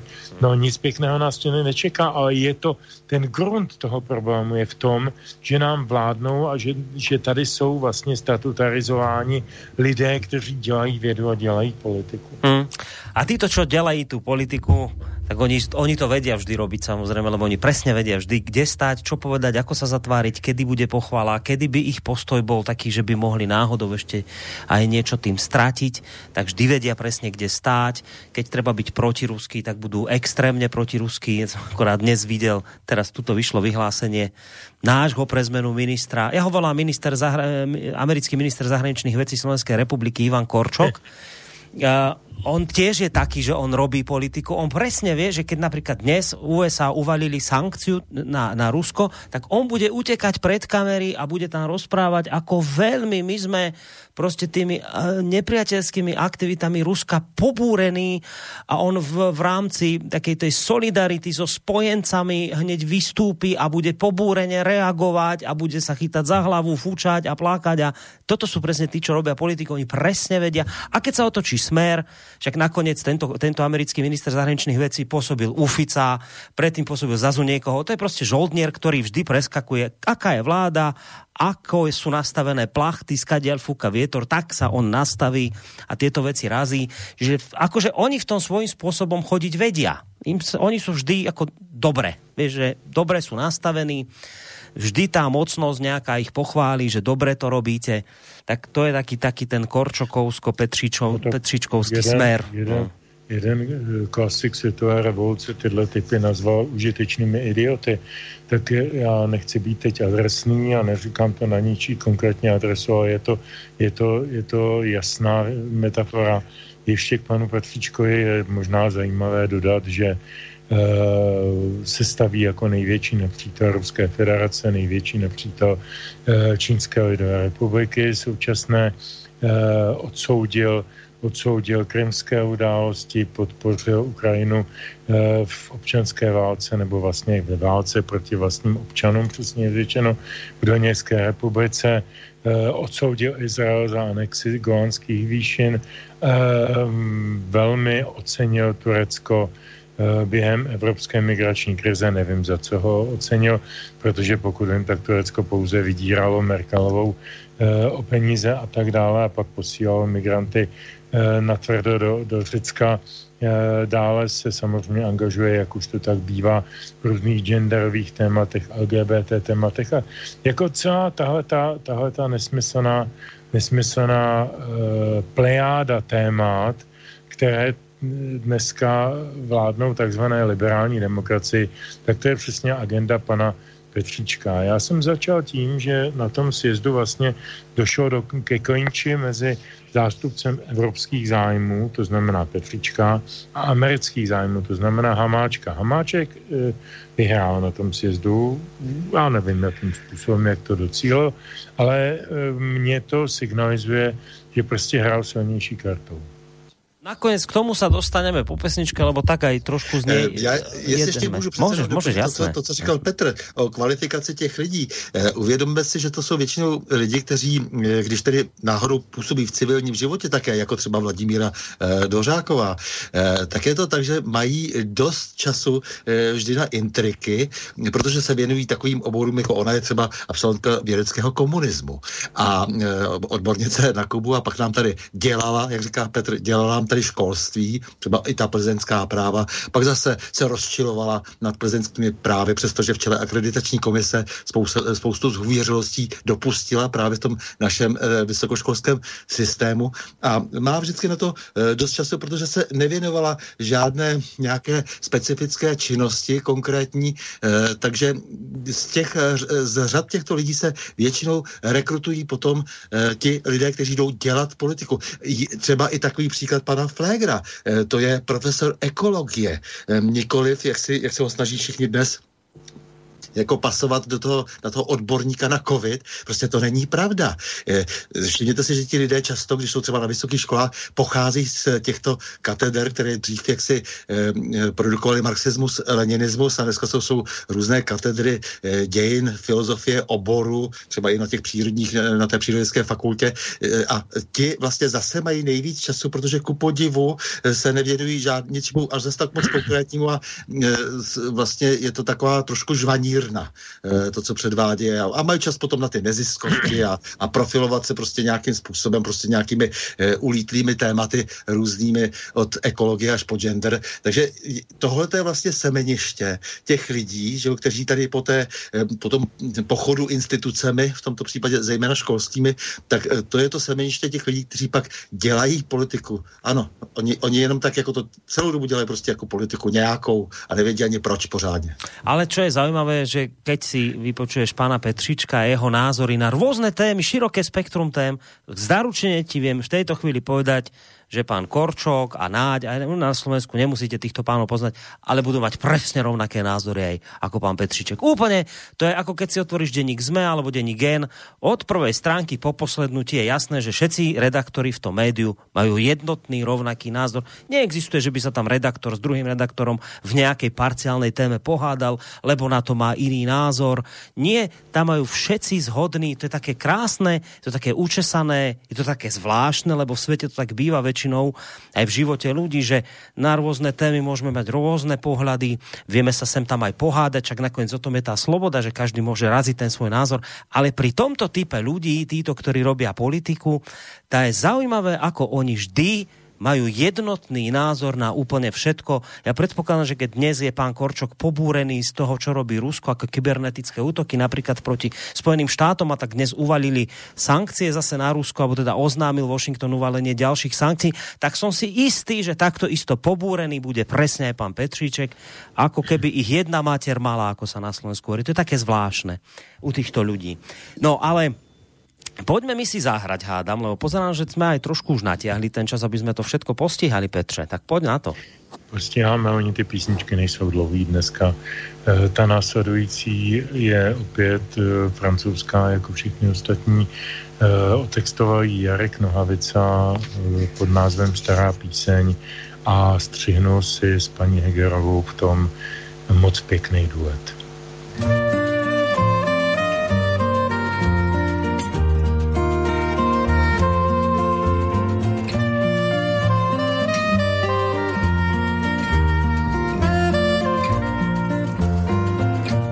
slunce zapadlo do vody, hladce jak nůž. Dívka, jež jedla jahody, je sytá už. Vítr přilétl od řeky, pod její šat, tu dívku na kraji paseky obešel chlad. Ach, zas ten příběh, ten týž děj, i ten týž čas, ona a on, ach bože dej, slyšet to zas. Ach, zas ten příběh, starší snad než vesmír sám, o tom, jak láska častokrát přichází k nám. Tam, kde končila mítina, začínal bor. Kdo jste, táže se dívčina, přízrak či tvor? Jinoch dere se větvemi té síly v něm, kráčí dvě stopy nad zemí, až chvěje se zem. Víc jen přeháněj básniku, neboj se slov, verše zaplétej do vzliků, pod nebe krov. Ona vyroste sukínkám, on zlomí svůj šíp, z ní bude pak maminka, z něj chlapácky typ. Dívko stopená do mechu, zataj svůj dech, soumrak láme se ve spěchu, na hrotech střech. Slyš, jak pták volá nad sosnou, vývla můr a stromy ozvěnou honosnou, vrací to v dur. Ona přibere po dětech, jo, řekne se cvič, on po čtyřletých záletech odejde pryč. Čas od času z obálky vypadne list, tak nějak odchází do dálky, čím byl si sjist. Slunce zapadlo do vody, hladce jak nůž, dívka jež jedla jahody, je sytá už. Vítr přilétl od řeky, pod její šat, tu dívku na kraji paseky obešel chlad. Zpívej, co zbývá jiného, než, než zpívat dál. Velké udělej z velkého a malé spal. Dřív než na listech podzimu přiletí mráz, lásku začaruj do Římu a zachraň nás. La la la la la la la la la la la.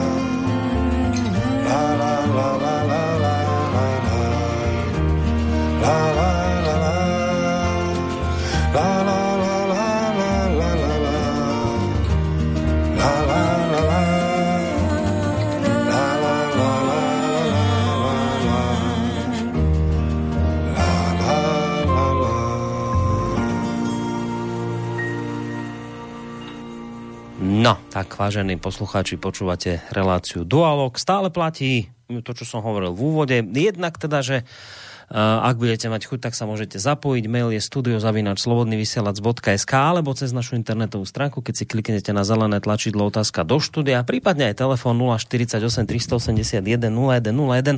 Jedným z tých mailov by som aj hneď začal túto časť relácie. Konkrétne ide, od, ide o mail od Zuzany, ktorá tam mala viacero uh, otázok. Um, Predsednícky post obhájil staronový predseda pán Hamáček. Na výber bolo ešte z dvoch mien, Tomáš Petříček a Kateřina Valachová. Keď sa pozriete na tieto tri mená, tak vyhral z nich ten najlepší, pýta sa Zuzana, a potom ešte pridáva ďalšiu otázku, kto je exministerka školstva Kateřina Valachová, čo by ste nám o nej mohli povedať. A tretia otázka, po výhre Hamáčka padol Petříček, ktorý sa musel poberať z ministerstva zahraničných vecí. On tvrdí, že išlo o politické rozhodnutie a trest za to, že nechcel vidieť v jadrovej elektrárni Dukovaný ruské spoločnosti a že bol proti ruskej vakcíne Sputnik v Českej republike. Ako to vidíte vy, jeho odchod? Toto sa vás, tieto tri otázky vám kladie Zuzana, tak môžete ísť na to. Nebudem vás vyvolávať, začnite, kto chcete. Já bych možná začal, protože jsem s tou Kateřinou Valachovou v střední době před tím sjezdem trošku korespondoval a už jsem to zmínil. Um, Kateřina Valachová reagovala na jeden můj článek v Parlamentních listech, kde jsem, kde jsem jak si před tím sjezdem se nějak vyjadřoval k těm možnostem jednotlivých kandidátů a jí jsem dal takovou jako poměrně hodně nízkou známku, což se nakonec jako e, i potvrdilo. A ona se proti tomu celkem hradila, což jako já jsem považoval za strašně férový, protože najednou diskutuje tady oficiální politik a ještě takové ultra, ultra z jiného tábora s autorem a s médiem, které jsou považováni za, za nepřátelské, za eh, proruské, konspirační, dezinformační, nevím, jaké vše, všechny ty nálepky už jsme dostali. A, a jako napsal velmi pěkný, slušný, zdvořilý ten, kde mi představoval svůj program a tohleto. Já jsem jí napsal, eh, vážená paní eh, poslankyně, já eh, velmi respektuju to, co mi tady píšete, moc se mi to i líbí. Ale víte, máte jeden velký problém, a to vážný. Když si vygooglujete pár takových jako passwords na, na, na Google, eh, tak si tam dáte třeba Petříček, tak e, tam se dozvíte, nenávidí Rusko, nenávidí Čínu, miluje tohle a tak dále a tak dále, Ukrajinu třeba. A když si tam dáte Valachová, tak vám vyběhne sto padesát odkazů na slovo inkluze. E, paní Valachová, když byla ministryní školství, tak bohužel byla průkopnicí toho, e, toho nešťastného e, inkluzivního modelu, který znamená, že ke každému handicapovanému studentovi nebo žákovi je přidělen nějaký průvodce nebo asistent, který mu má pomoci zapojovat se do normální studijní činnosti ve třídě s ostatními, ať už duševně nebo fyzicky disponovanými žáky. Tahle ten koncept je samozřejmě mylný, nesmyslný a je to produkt sociálního inženýrství Evropské unie, ale protože, a ten nechci to roztahovat, ale samozřejmě tam máte tisíce, tisíce různých proti, zdržuje to normální nebo takové ty zdravé jako rychle, rychle chápající žáky, naopak podporuje to různou šikanu, protože každý handicapovaný, jak víme, děti umějí být kruté, každý handicapovaný je okamžitě obětí nějaké šikany a tak dále a tak dále. Komplikuje to život tím pedagogům. Je to prostě nesmysl, celý to je nesmysl. Systém specializovaných škol, tak jak jsme ho znali my z dětství před, já nevím, bratru tady padesáti nebo čtyřiceti pěti lety, a který fungoval ještě před nějakými patnácti deseti lety, měl svůj smysl, své opodstatnění a svůj význam a těm lidem pomáhal. Dneska se těm lidem ubližuje na jedné i na druhé straně. A já jsem to tam velmi, velmi poctivě paní Valachový napsal, že prostě dokud se nezbaví týhletý etikety, tak vlastně v té politice vysoký, opravdový nemá šanci u lidí. U lidí nemá šanci. Možná, že si někde vyhandluje něco té partaji, to já nevím, to, to se děje jinými způsoby, ale u běžného člověka nemá šanci. Tímhle se stigmatizovala, protože tohle za to vlastně položila svůj krk na špalek. A e, takže to je Kateřina Valachová. E, nebylo by to, nebylo by to žádné, žádné štěstí pro sociální demokracii, protože ona je typická liberální demokratka, která hájí všechny tyhle ty postmoderní pravdy. E, možná, že je hájí s větším přesvědčením. Já bych jí to i do, dokonce věřil, že to myslí vážně, protože velkou část svého veřejného činění dělala ještě ne v barvách nějaké politické strany, ale jako nestraník, byť tedy za sociální demokracii, až pak tam vstoupila a neudělala v ní žádnou kariéru, krom toho, že je poslankyně a ministrině bývala chvilku, ale prostě jako je handicapovaná.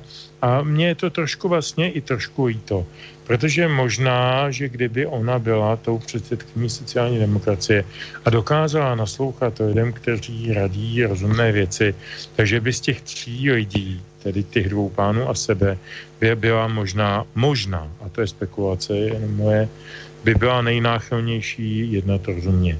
Uvidím, ne, neuvidíme tedy, jo, ale možná bychom to viděli.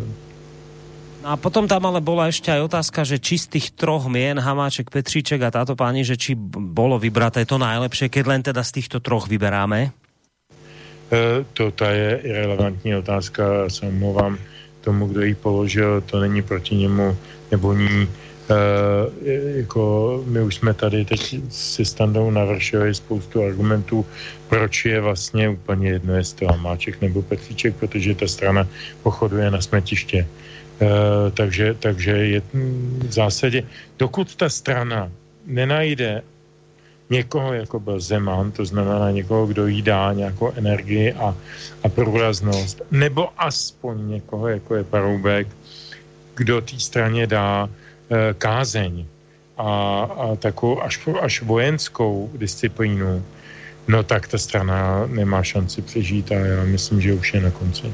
No a potom tam bola ešte, a to môžeš aj ty tam dokľudne zareagovať, ako chcete, no nebudem vám vyvolávať. Potom tam bola ešte otázka, že teda Petříček tvrdí, keď sa musel poberať z ministerstva zahraničných vecí po, po tom, ako teda ne, ne, sa nestal predsedom ČSSD, že teda to bolo preto, lebo pri dostavbe elektrárne Dukovaný odmietal ruské spoločnosti a zároveň, že bol proti dovozu vakcíny Sputnik do Českej republiky, že on to teda označil ako za hlavné dôvody, ktoré, pre ktoré sa musel z tohto ministerstva poberať, že čo si my myslíte o tom? To sa tiež pýtala Zuzana. Môžu jednu vietu, než no, jasné, jednu jasné. jedinou krátkou. Uh, pan Petříček si trošku spletl země koule. Ani do vakcíny Sputnik pět, ani do dostavby elektrárny Dukovaný ministru zahraničí nic není. O tom rozhodují úplně jiné orgány. No, Stando? No, tak samozřejmě. Pan Petříček vyslovuje k mnoha věcem, které vůbec ne- nespadaly do jeho kompetence. To zaprvé přesně, teď to jsou třeba ty Dukovany. Ale ano, do určité míry je tady, ale to samozřejmě si myslím, že nebylo přání Hamáčkova, když ho odstraňoval v podstatě, protože to je hlavně Hamáčkova práce, proč odstranil Petříčka z toho postu. Samozřejmě, že například mu byla odňata agenda, to je pravda, která se týká Ruska do určité míry, protože potom, co vyvedl, nebo respektive ono, ono je to problém celé vlády, která má kolektivní odpovědnost za zahraniční politiku. Potom, co vyváděl vlastně v té kauze Pomníkové a vlastně urážel neustále vlastně tu ruskou stranu, no tak samozřejmě vznikla nakonec funkce jakéhosi koordinátora vztahů mezi Ruskou a Ruskou federací a Českou republikou. A mimochodem to je potom, já nevím, jestli se k tomu ještě budeme, budeme nějak vracet k tomu rozdělení těch funkcí, ale to je potom, jako to bylo tím kámenem úrazu, nebo respektive důvodem možná vymyšleným, se kterým přišel pan Zaorálek, ministr kultury, když tedy se měl stát ministrem zahraničí, tak ten přišel s tím argumentem vlastně, že je ministerstvo vykuchané, ale já, vykuchané to asi není to správné slovo, protože opravdu za tu, za tu zahraniční politiku odpovídá celá vláda, jestliže prostě vláda rozhodla, premiér rozhodl, že tady bude někdo, kdo se bude starat speciálně o ty e, rusko-české vztahy, protože jsou pošramocené a nechce si, jak si vláda dovolit, což je velmi chvályhodné, e, dál vlastně to napětí stupňovat. No tak samozřejmě logicky se vybral někdo jiný, aby se teda, aby zůstala vlastně v, v pořádku ta celá koalice, aby to nějak fungovalo, aby Petříček byl i nadále ministrem, ale zároveň, aby ještě více nekazil ty vztahy, protože si vzpomeňte, že ten člověk se nebyl schopen ani vůči tomu Hřibovi ohradit. Teď on vlastně v podstatě svý, svým mlčením, svou nečinností jak podporoval toho extremistu z Řepory při stavbě pomníku SSákům. Tak to jsou všechno věci, které samozřejmě ta ruská strana nesla velmi nelibě a musel se vytvořit vlastně tak, takový ten, tím úkrokem se vlastně vytvořil jakýsi bypass a to mimochodem také samozřejmě mohlo být jednou z příčin, ale nemyslím si, že tak úplně pro Hamáčka tak, tak toto jaksi velkého z čelena a z šéfovstva vlastně Aspenského institutu člověka, který, mu, který samozřejmě dostává noty, co se týká jaksi realizace jaksi těch, těch dalších stupňujících se požadavků v tom vytvářeném napětí s Ruskem. No ale jako někde tam v pozadí samozřejmě to také, také zůstává, tedy určitě z pozice vlády, vůči tomu Petříčkovi. No, Dukovaný, ano, jako není to prostě vůbec jeho starost. Paní Valachová, to si říkal Petře velmi hezky, ano, je spojena především s inkluzí a já si ani nedovedu představit, že by dělala dobře předsedkyně ČSSD, protože ona je to taková aktivistka, víceméně se hodí k Pirátům třeba. Hmm. Je z té líhně vlastně pana Ditzbíra mladšího, který jsem přinesl americkou agendu a který vlastně celou tu dobu jak si školil řadu lidí. Mezi nimi byla třeba i paní Valachová, která vlastně přišla na ministerstvo školství už se složkou jaksi toho, co má dělat, aniž by o školství cokoliv věděla. A takže začala zavádět inkluzi, prostě jako měla svoje pokyny. Já, tak já si nedovedu představit, že by se chovala jako předsedkyně strany jinak. Mm-hmm. Petře, chceš ještě něco na doplnění? No, jenom takovou drobnost. Pardon. Já jsem paní Valachový taky napsal, že kdyby byl jejím poradcem, a to podotýkám, bylo dva týdny před tím sjezdem, kdyby byl jejím poradcem, jakože nejsem pro ten sjezd, takže bych se především distancoval od všech těchto těch lidí, jako je Dienstbier mladší a podobně, kteří vnesli do sociální demokracie zcela nelevicovou atmosféru a úplně jiná nesmyslná témata blízká Pirátům, takže jak kdyby Standa teď četl můj mail trošku, myslíme velmi podobně a vzpomněl jsem si na to, že mám doma uloženou krásnou fotku z nějaké akce nějakých genderistických fanatiček, kde byl tehdejší ministr pro lidská práva Dienstbier mladší a měl na saku placku a na té placce bylo napsáno jsem žena. Tak jsem nabídl paní Valachový, že jí tu placku nebo že jí tu fotku pošlu. No pak už neodpověděla, asi ji nezná nebo, nebo, nebo zná, ne, nechce znát, nevím, nebo, nebo opravdu ta vazba je taková, je taková Standa. Já myslím, že tyhle lidi jsou, žijou na jiný planetě. V tom je asi hlavní problém, že oni jsou odtržený totálně od života běžných lidí. No a teraz vám vlastne ministerstvo zahraničných vecí, chvíľu to vyzeralo, že bude viesť pán Zaorálek, nakoniec nie, ten ostáva na kultúre a teda bude to viesť Jakub Kulhánek. Ja sa priznám, neviem, mne to je absolútne neznáme meno, keď sa na neho pozriem, nech sa na mňa nehnevá, ale ja neviem, mám pocit, že diplomat by mal mať aj nejakú, okrem iného výzora, taký nejak, niečo by z neho malo asi ísť, sálať, také niečo charizmatické, no nemám z neho ten pocit, ale možno mu krivdím chudákovi, neviem, preto sa pýtam, kto je ten pán Kulhánek, to bol celkom dobrý výber, či čo to je vlastne zač toto? No, pan Kulhánek pracoval jako náměstek pana Hamáčka. Myslím si, že je přesná ta charakteristika, že Hamáček tím, že se dostal vlastně do presu, protože mu eh, pan Zaorálek odmítl přejít na rezort ministerstva zahraničí. Myslím, že jak se už se to tady docela eh, popsalo, eh, proč vlastně, že jako, nebo co si eh, vymyslel za důvod, že je vykuchané ministerstvo zahraničí. Já si spíš myslím, že když si už se mu v poslední době podařilo nadstandardně sehnat peníze na kulturu a vlastně si koupit koupit část umělecké scény, takže má takový pocit, že přece jenom tímto způsobem jak si se více zavděčí a dokonce asi mu to vlastně i pé erově pomohlo, že zůstává na té kultuře.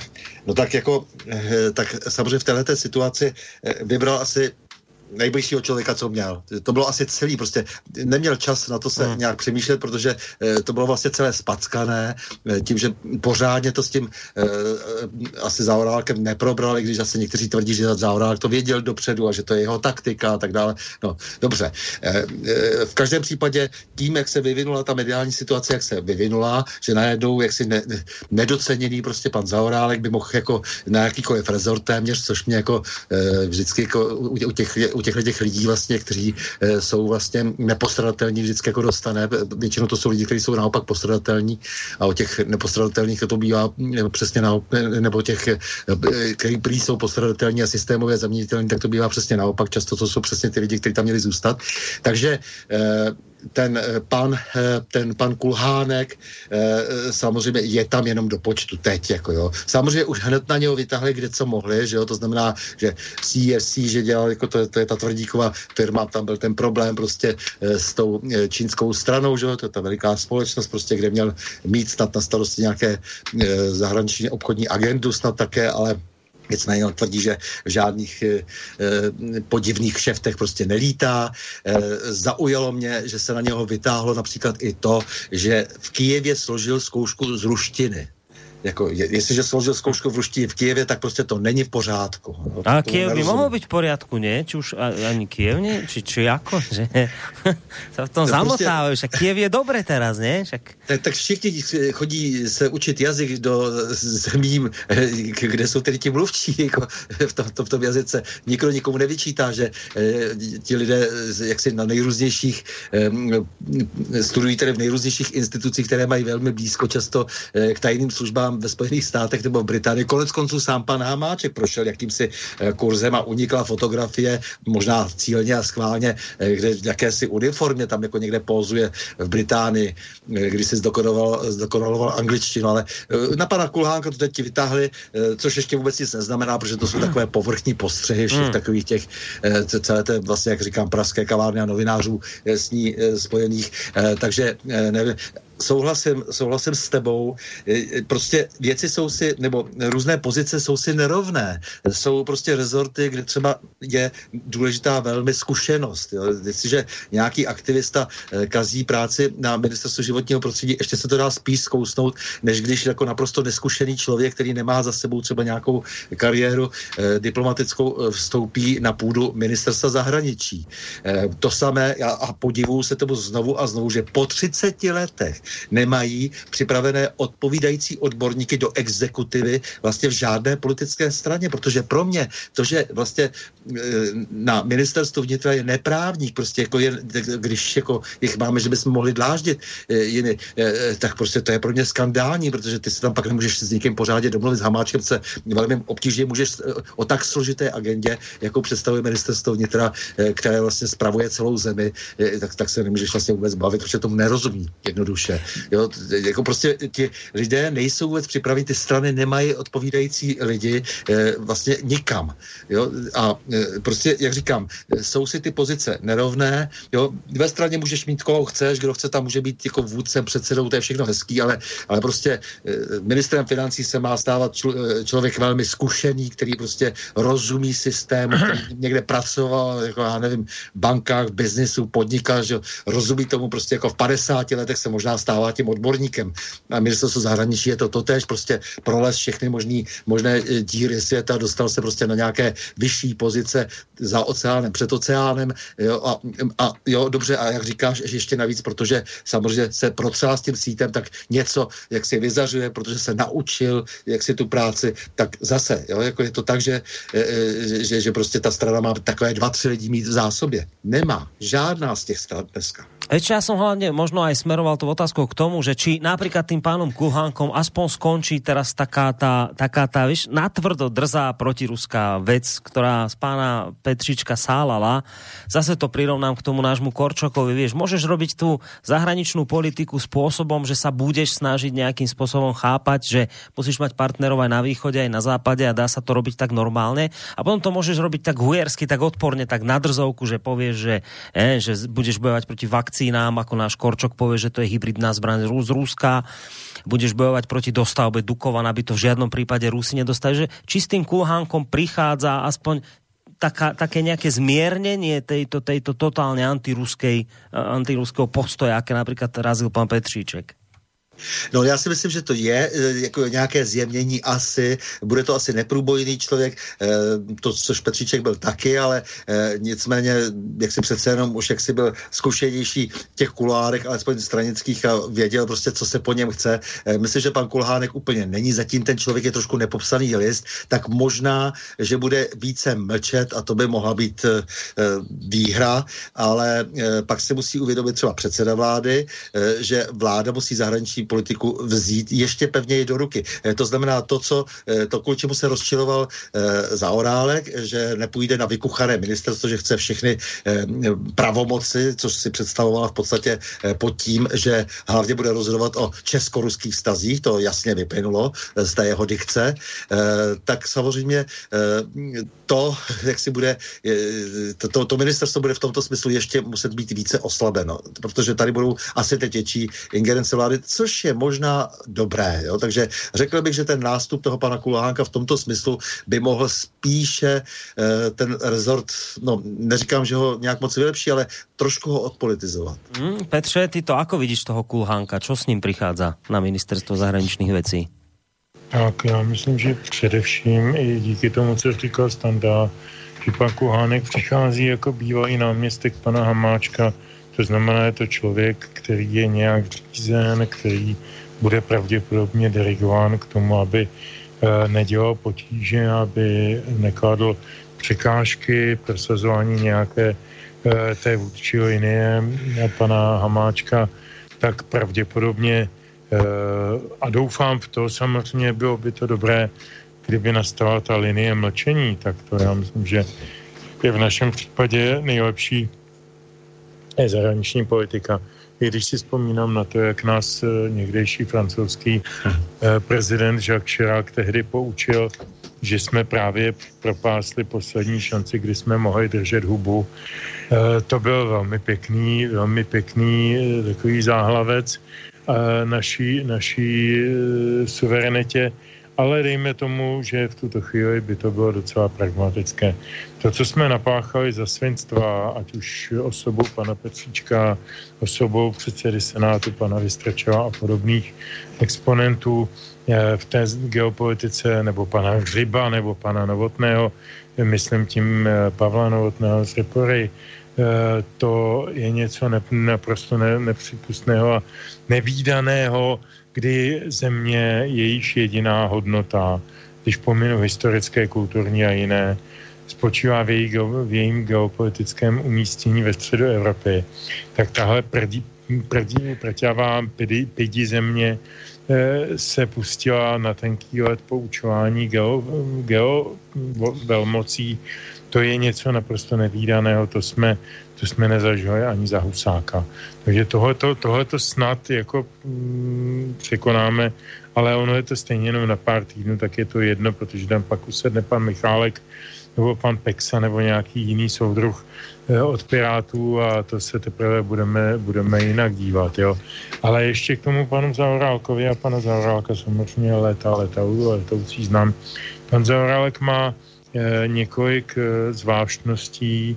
On je nevysokého vzrůstu. E, nic proti tomu, tak jako to se stane člověku. Pan prezident Havel také byl nevysokého vzrůstu. Ale ono to zpravidla jde ruku v ruce s obrovskou ambiciozností a e, silnou, silnou e, jaksi, e, chybějící sebereflexí. A pan, pan Zaorálek je samozřejmě člověk, jak brouk pytlík, jo, práce všeho druhu. Všemu rozumí, všude byl, všemu, všem, všechno dobře rozhodné a, a je, je všude nejlepší. E, Tohle to prosazuje už dlouhá léta, ať už byl předsedou parlamentu, ať už byl ministrem zahraničí, ať už byl čímkoliv. Vším byl jistě rád, jak říká ten Neruda v tom jednom textu. A jako vším byl absolutně zbytečný. protože, protože nikde na žádném z těch postů nedocílil ničeho důležitého, podstatného a společnosti a lidem e, užitečného a potřebného. Pamatuju si ho za posledních dvacet pět let na všech těch, ve všech těch situacích a, a byla to vždycky katastrofa. To je jeden z nejkatastrofálnějších členů sociální demokracie. V sociální demokracii divili byste se, je spousta zajímavých lidí. Možná nejzajímavější v daném okamžiku je Roman Anderka, první statutární místopředseda, který posílil v tom volebním sjezdu teďkon a je to vlastně jako muž číslo dvě hned za Hamáčkem, ale přitom Roman je už, už jako primátor Brna byl a stále je velmi, velmi, řekl bych, politicky zdatný člověk, který své zájmy a své různé úmysly nevystrkuje na trh jako pan Zaorálek, svoji velikost fyzickou i duševní a, a dociluje větších úspěchů, takže mě, mě spíš je líto trošku, že v čele té strany nestojí lidé jako Roman Onderka, protože by byla čitelnější. Dneska je absolutně nečitelná. Ještě k tomu Zaorálkovi poslední věta, omlouvám se za tu dlouhost. Jemu se na té kultuře strašně líbí, protože to je něco, komu, čemu rozumí každý, i ten, kdo nerozumí vůbec ničemu.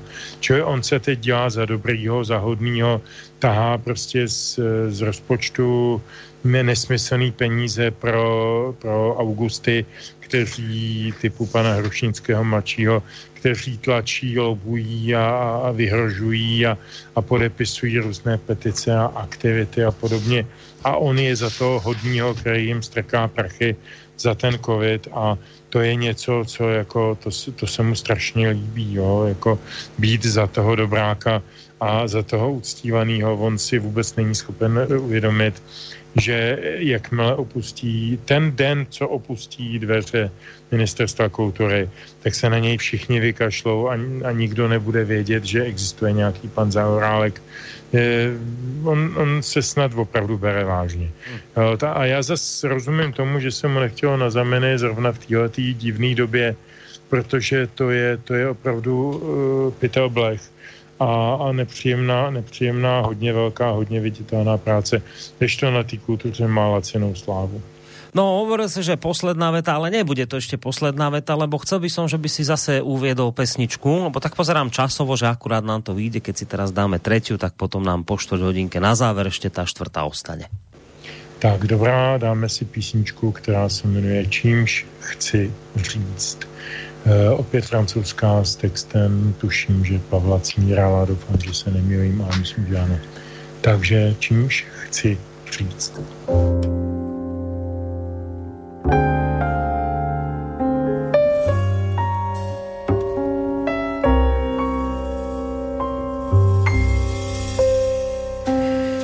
Sám ses rozhod žít jen jednou vzpomínkou, tolikrát tu slepou líto svou.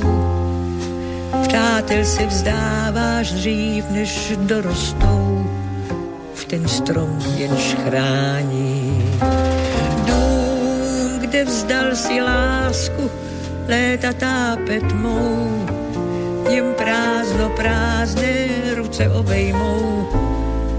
Takhle žít, tak styď se před sebou.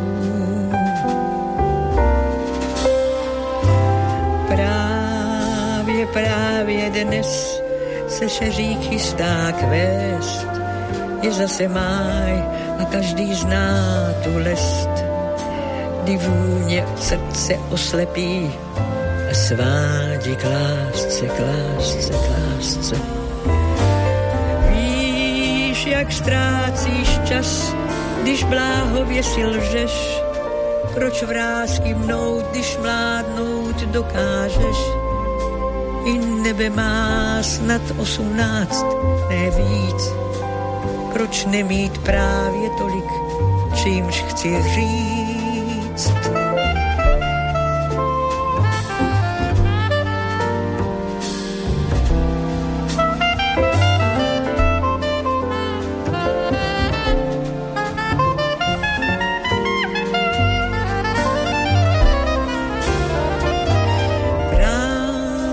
právě dnes se šeří čistá kvěst. Je zase máj a každý zná tu lest. I nebe má snad osmnáct, ne víc. Proč nemít právě tolik, čímž chci říct?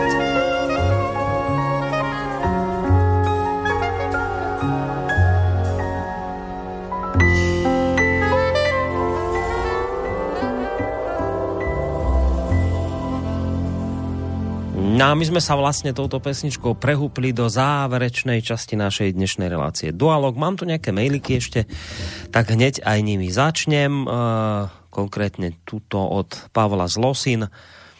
Dobrý večer, co se týka socdemáku, tak som stejného názoru ako oba diskutéři. Strana, ktorá prolobovala výstavbu Amazonu, není strana pracujúcich, ale banda sloužícich korporátnímu fašizmu. Dotaz na oba pány. E, pri jednom televýstupu Hamáčka byla zaznamenána v knihovne za jeho zády kniha nemeckého ekonoma Krause o novém světovém řádu. Myslíte, byl to fake, nebo je toto u socdemáků možné? No, já bych řekl, že to začíná být už normou.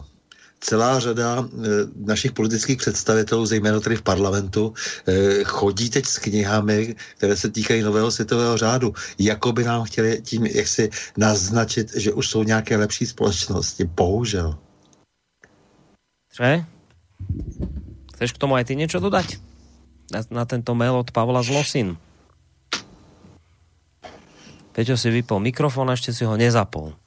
Tak ja sa zatiaľ pustím do ďalšieho maila. Ano, ano, všem, už jsem tady. Dobré. Česká sociální demokracie je integrální součástí e, skupiny, která tvoří nový světový řád. No a ešte tu máme od Karla mail. Dobrý večer, ako vždy veľmi kvalitný pořad, výstižné a viecné hodnocení odobou besedujúcich, veľmi dobre sa doplňujú. K pani Valachové bych ešte rád pripomenul jej aféru s financovaním českého sportu, kdy jen o fous unikla trestnímu stíhaní, kdy to, dneska jej nám, kdy to odnesla jej námestkyne. Tak takýto mail ešte prišiel. To nie je otázka, skôr také konštatovanie, ale ak k tomu chcete niečo doplniť, nech sa páči. No, asi není důležité.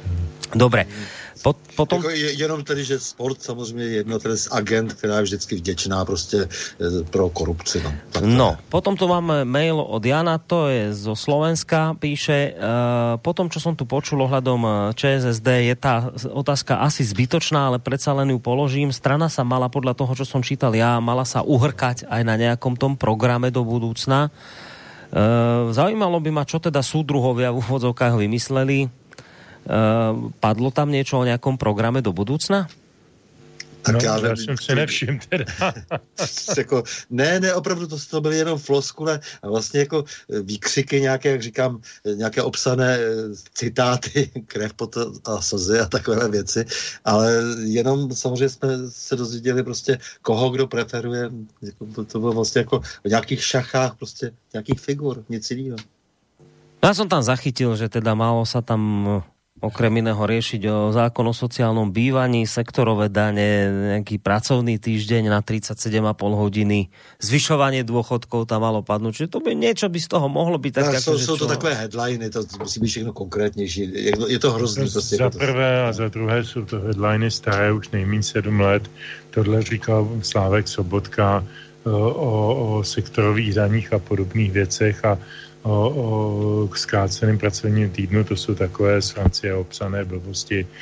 To, to je taková věc, jako když já řeknu, že je dneska hezký počasí nebo špatný počasí, to má stejnou hodnotu. Hey, no to jsou také ty povinné jazdy. No, túto no. otázku už jsme sice riešili, ale prišla od uh, Milady, tak ja ju prečítam.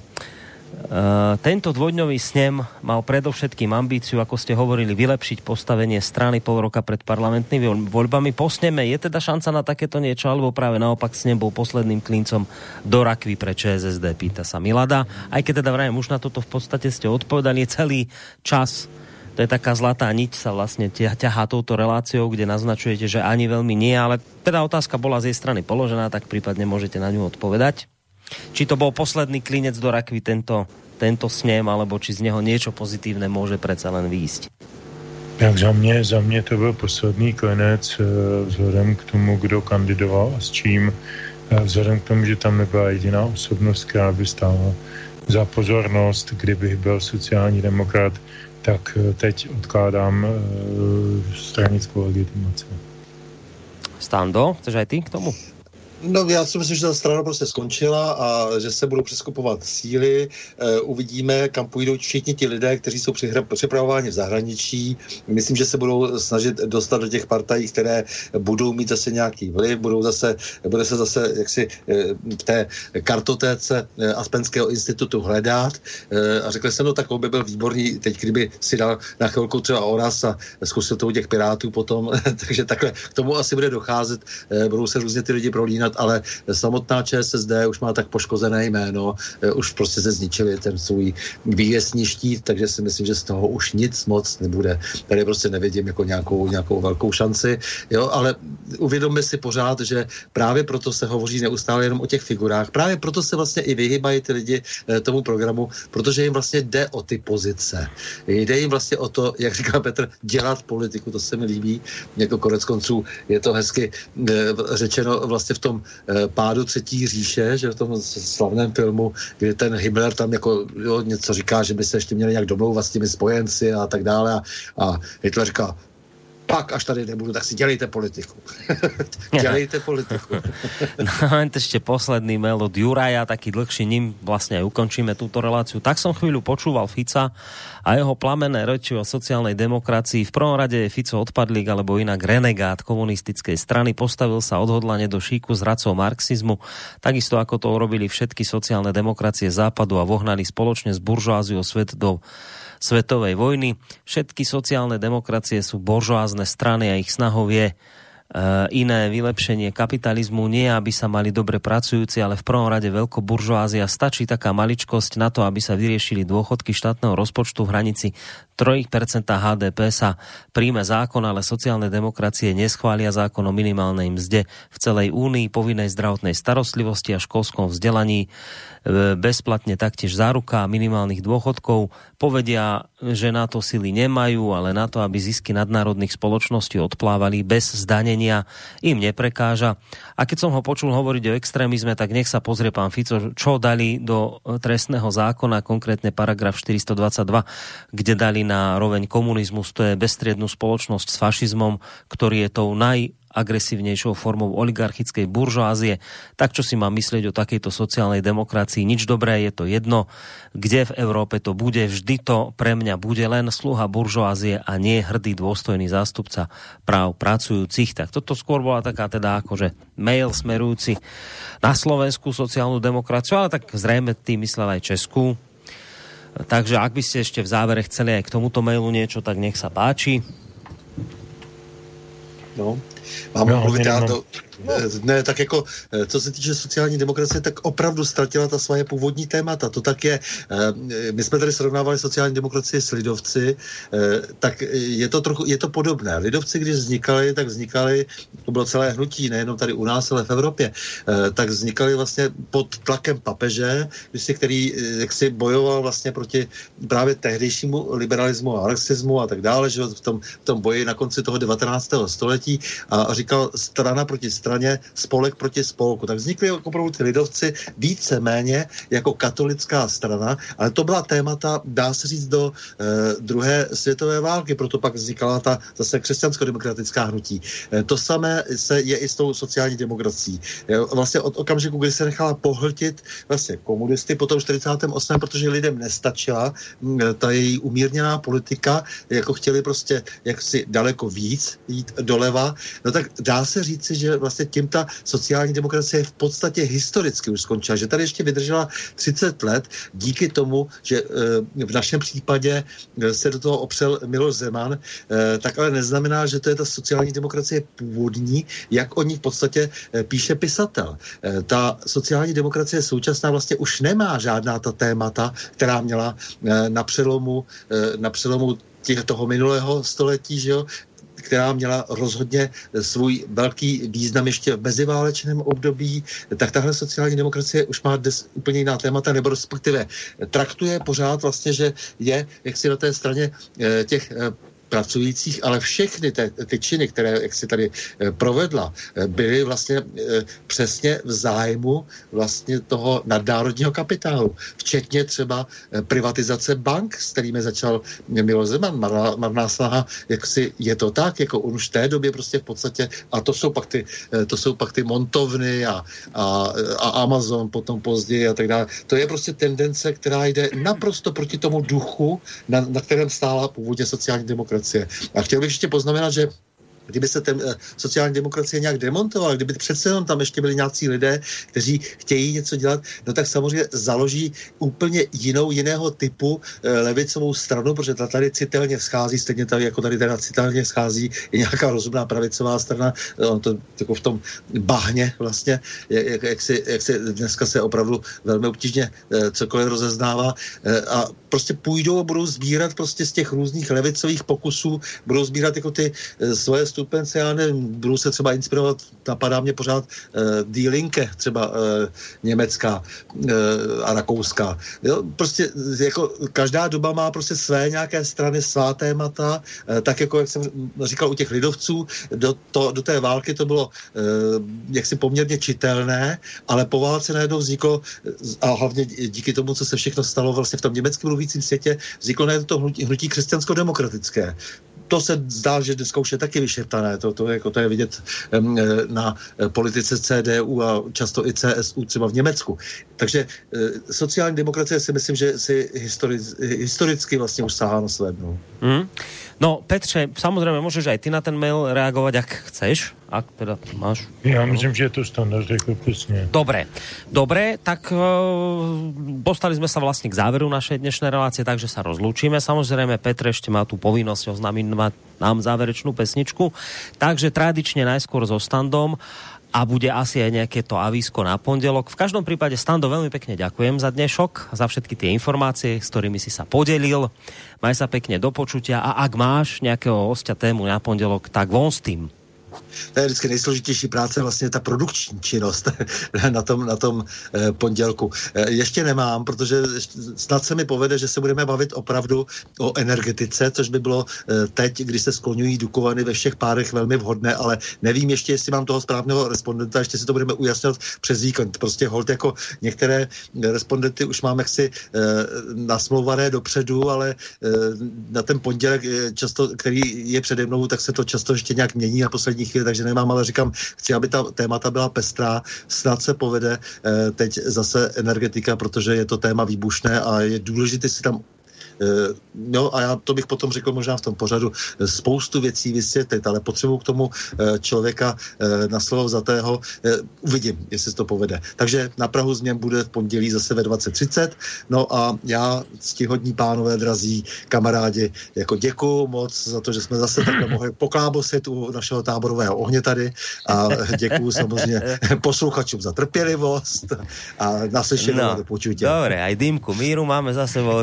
děkujeme pekne, Stano, maj sa do počutia. No a Petr Žantovský, vysokoškolský pedagóg, publicista, mediálny analytik, tu bol s nami tiež. Aj tebe pekný zvyšok večera prajem. No a ešte ťa poprosím o tú záverečnú pesničku, samozrejme. Tak ešte než záverečnou písničku predstavím nebo uvedu, tak samozřejmě poděkuju Standovi, poděkuju tobě, Borisi, poděkuju všem našim posluchačům, ať v tomto přímém přenosu nebo potom v těch záznamech, které jsou v archivu Slobodného vysielača Banská Bystrica. Dávám to, dávám to hodně na vědomí všem svým známým a, a mám ohlasy velmi dobré, že prostě jako tohleto rádio má v českém kontextu vynikající vynikající pověst, takže já jsem strašně potěšený a, e, a radostný z toho, že s tímto rádiem vlastně už asi nějakých kolik, pět let, šest let možná spolupracuju. Strašně to utíká, je to úžasný, e, takže já doufám, že to ještě chvilku vydrží. Takže e, před úplně posledním Last Goodbye e, písnička, kterou zpívá Hana Hegerová ve své rodné slovenštině. Je to s textem Lubomíra Feldeka, známého slovenského spisovatele. Žila som správně. E, myslím si, že je to takový její, její jakoby nápis na náhrobek. E, je to velmi dojemné, takže dobrou noc. a dobrú noc samozrejme. A ja vám prajem z Banskobystrického štúdia Boris Koroni.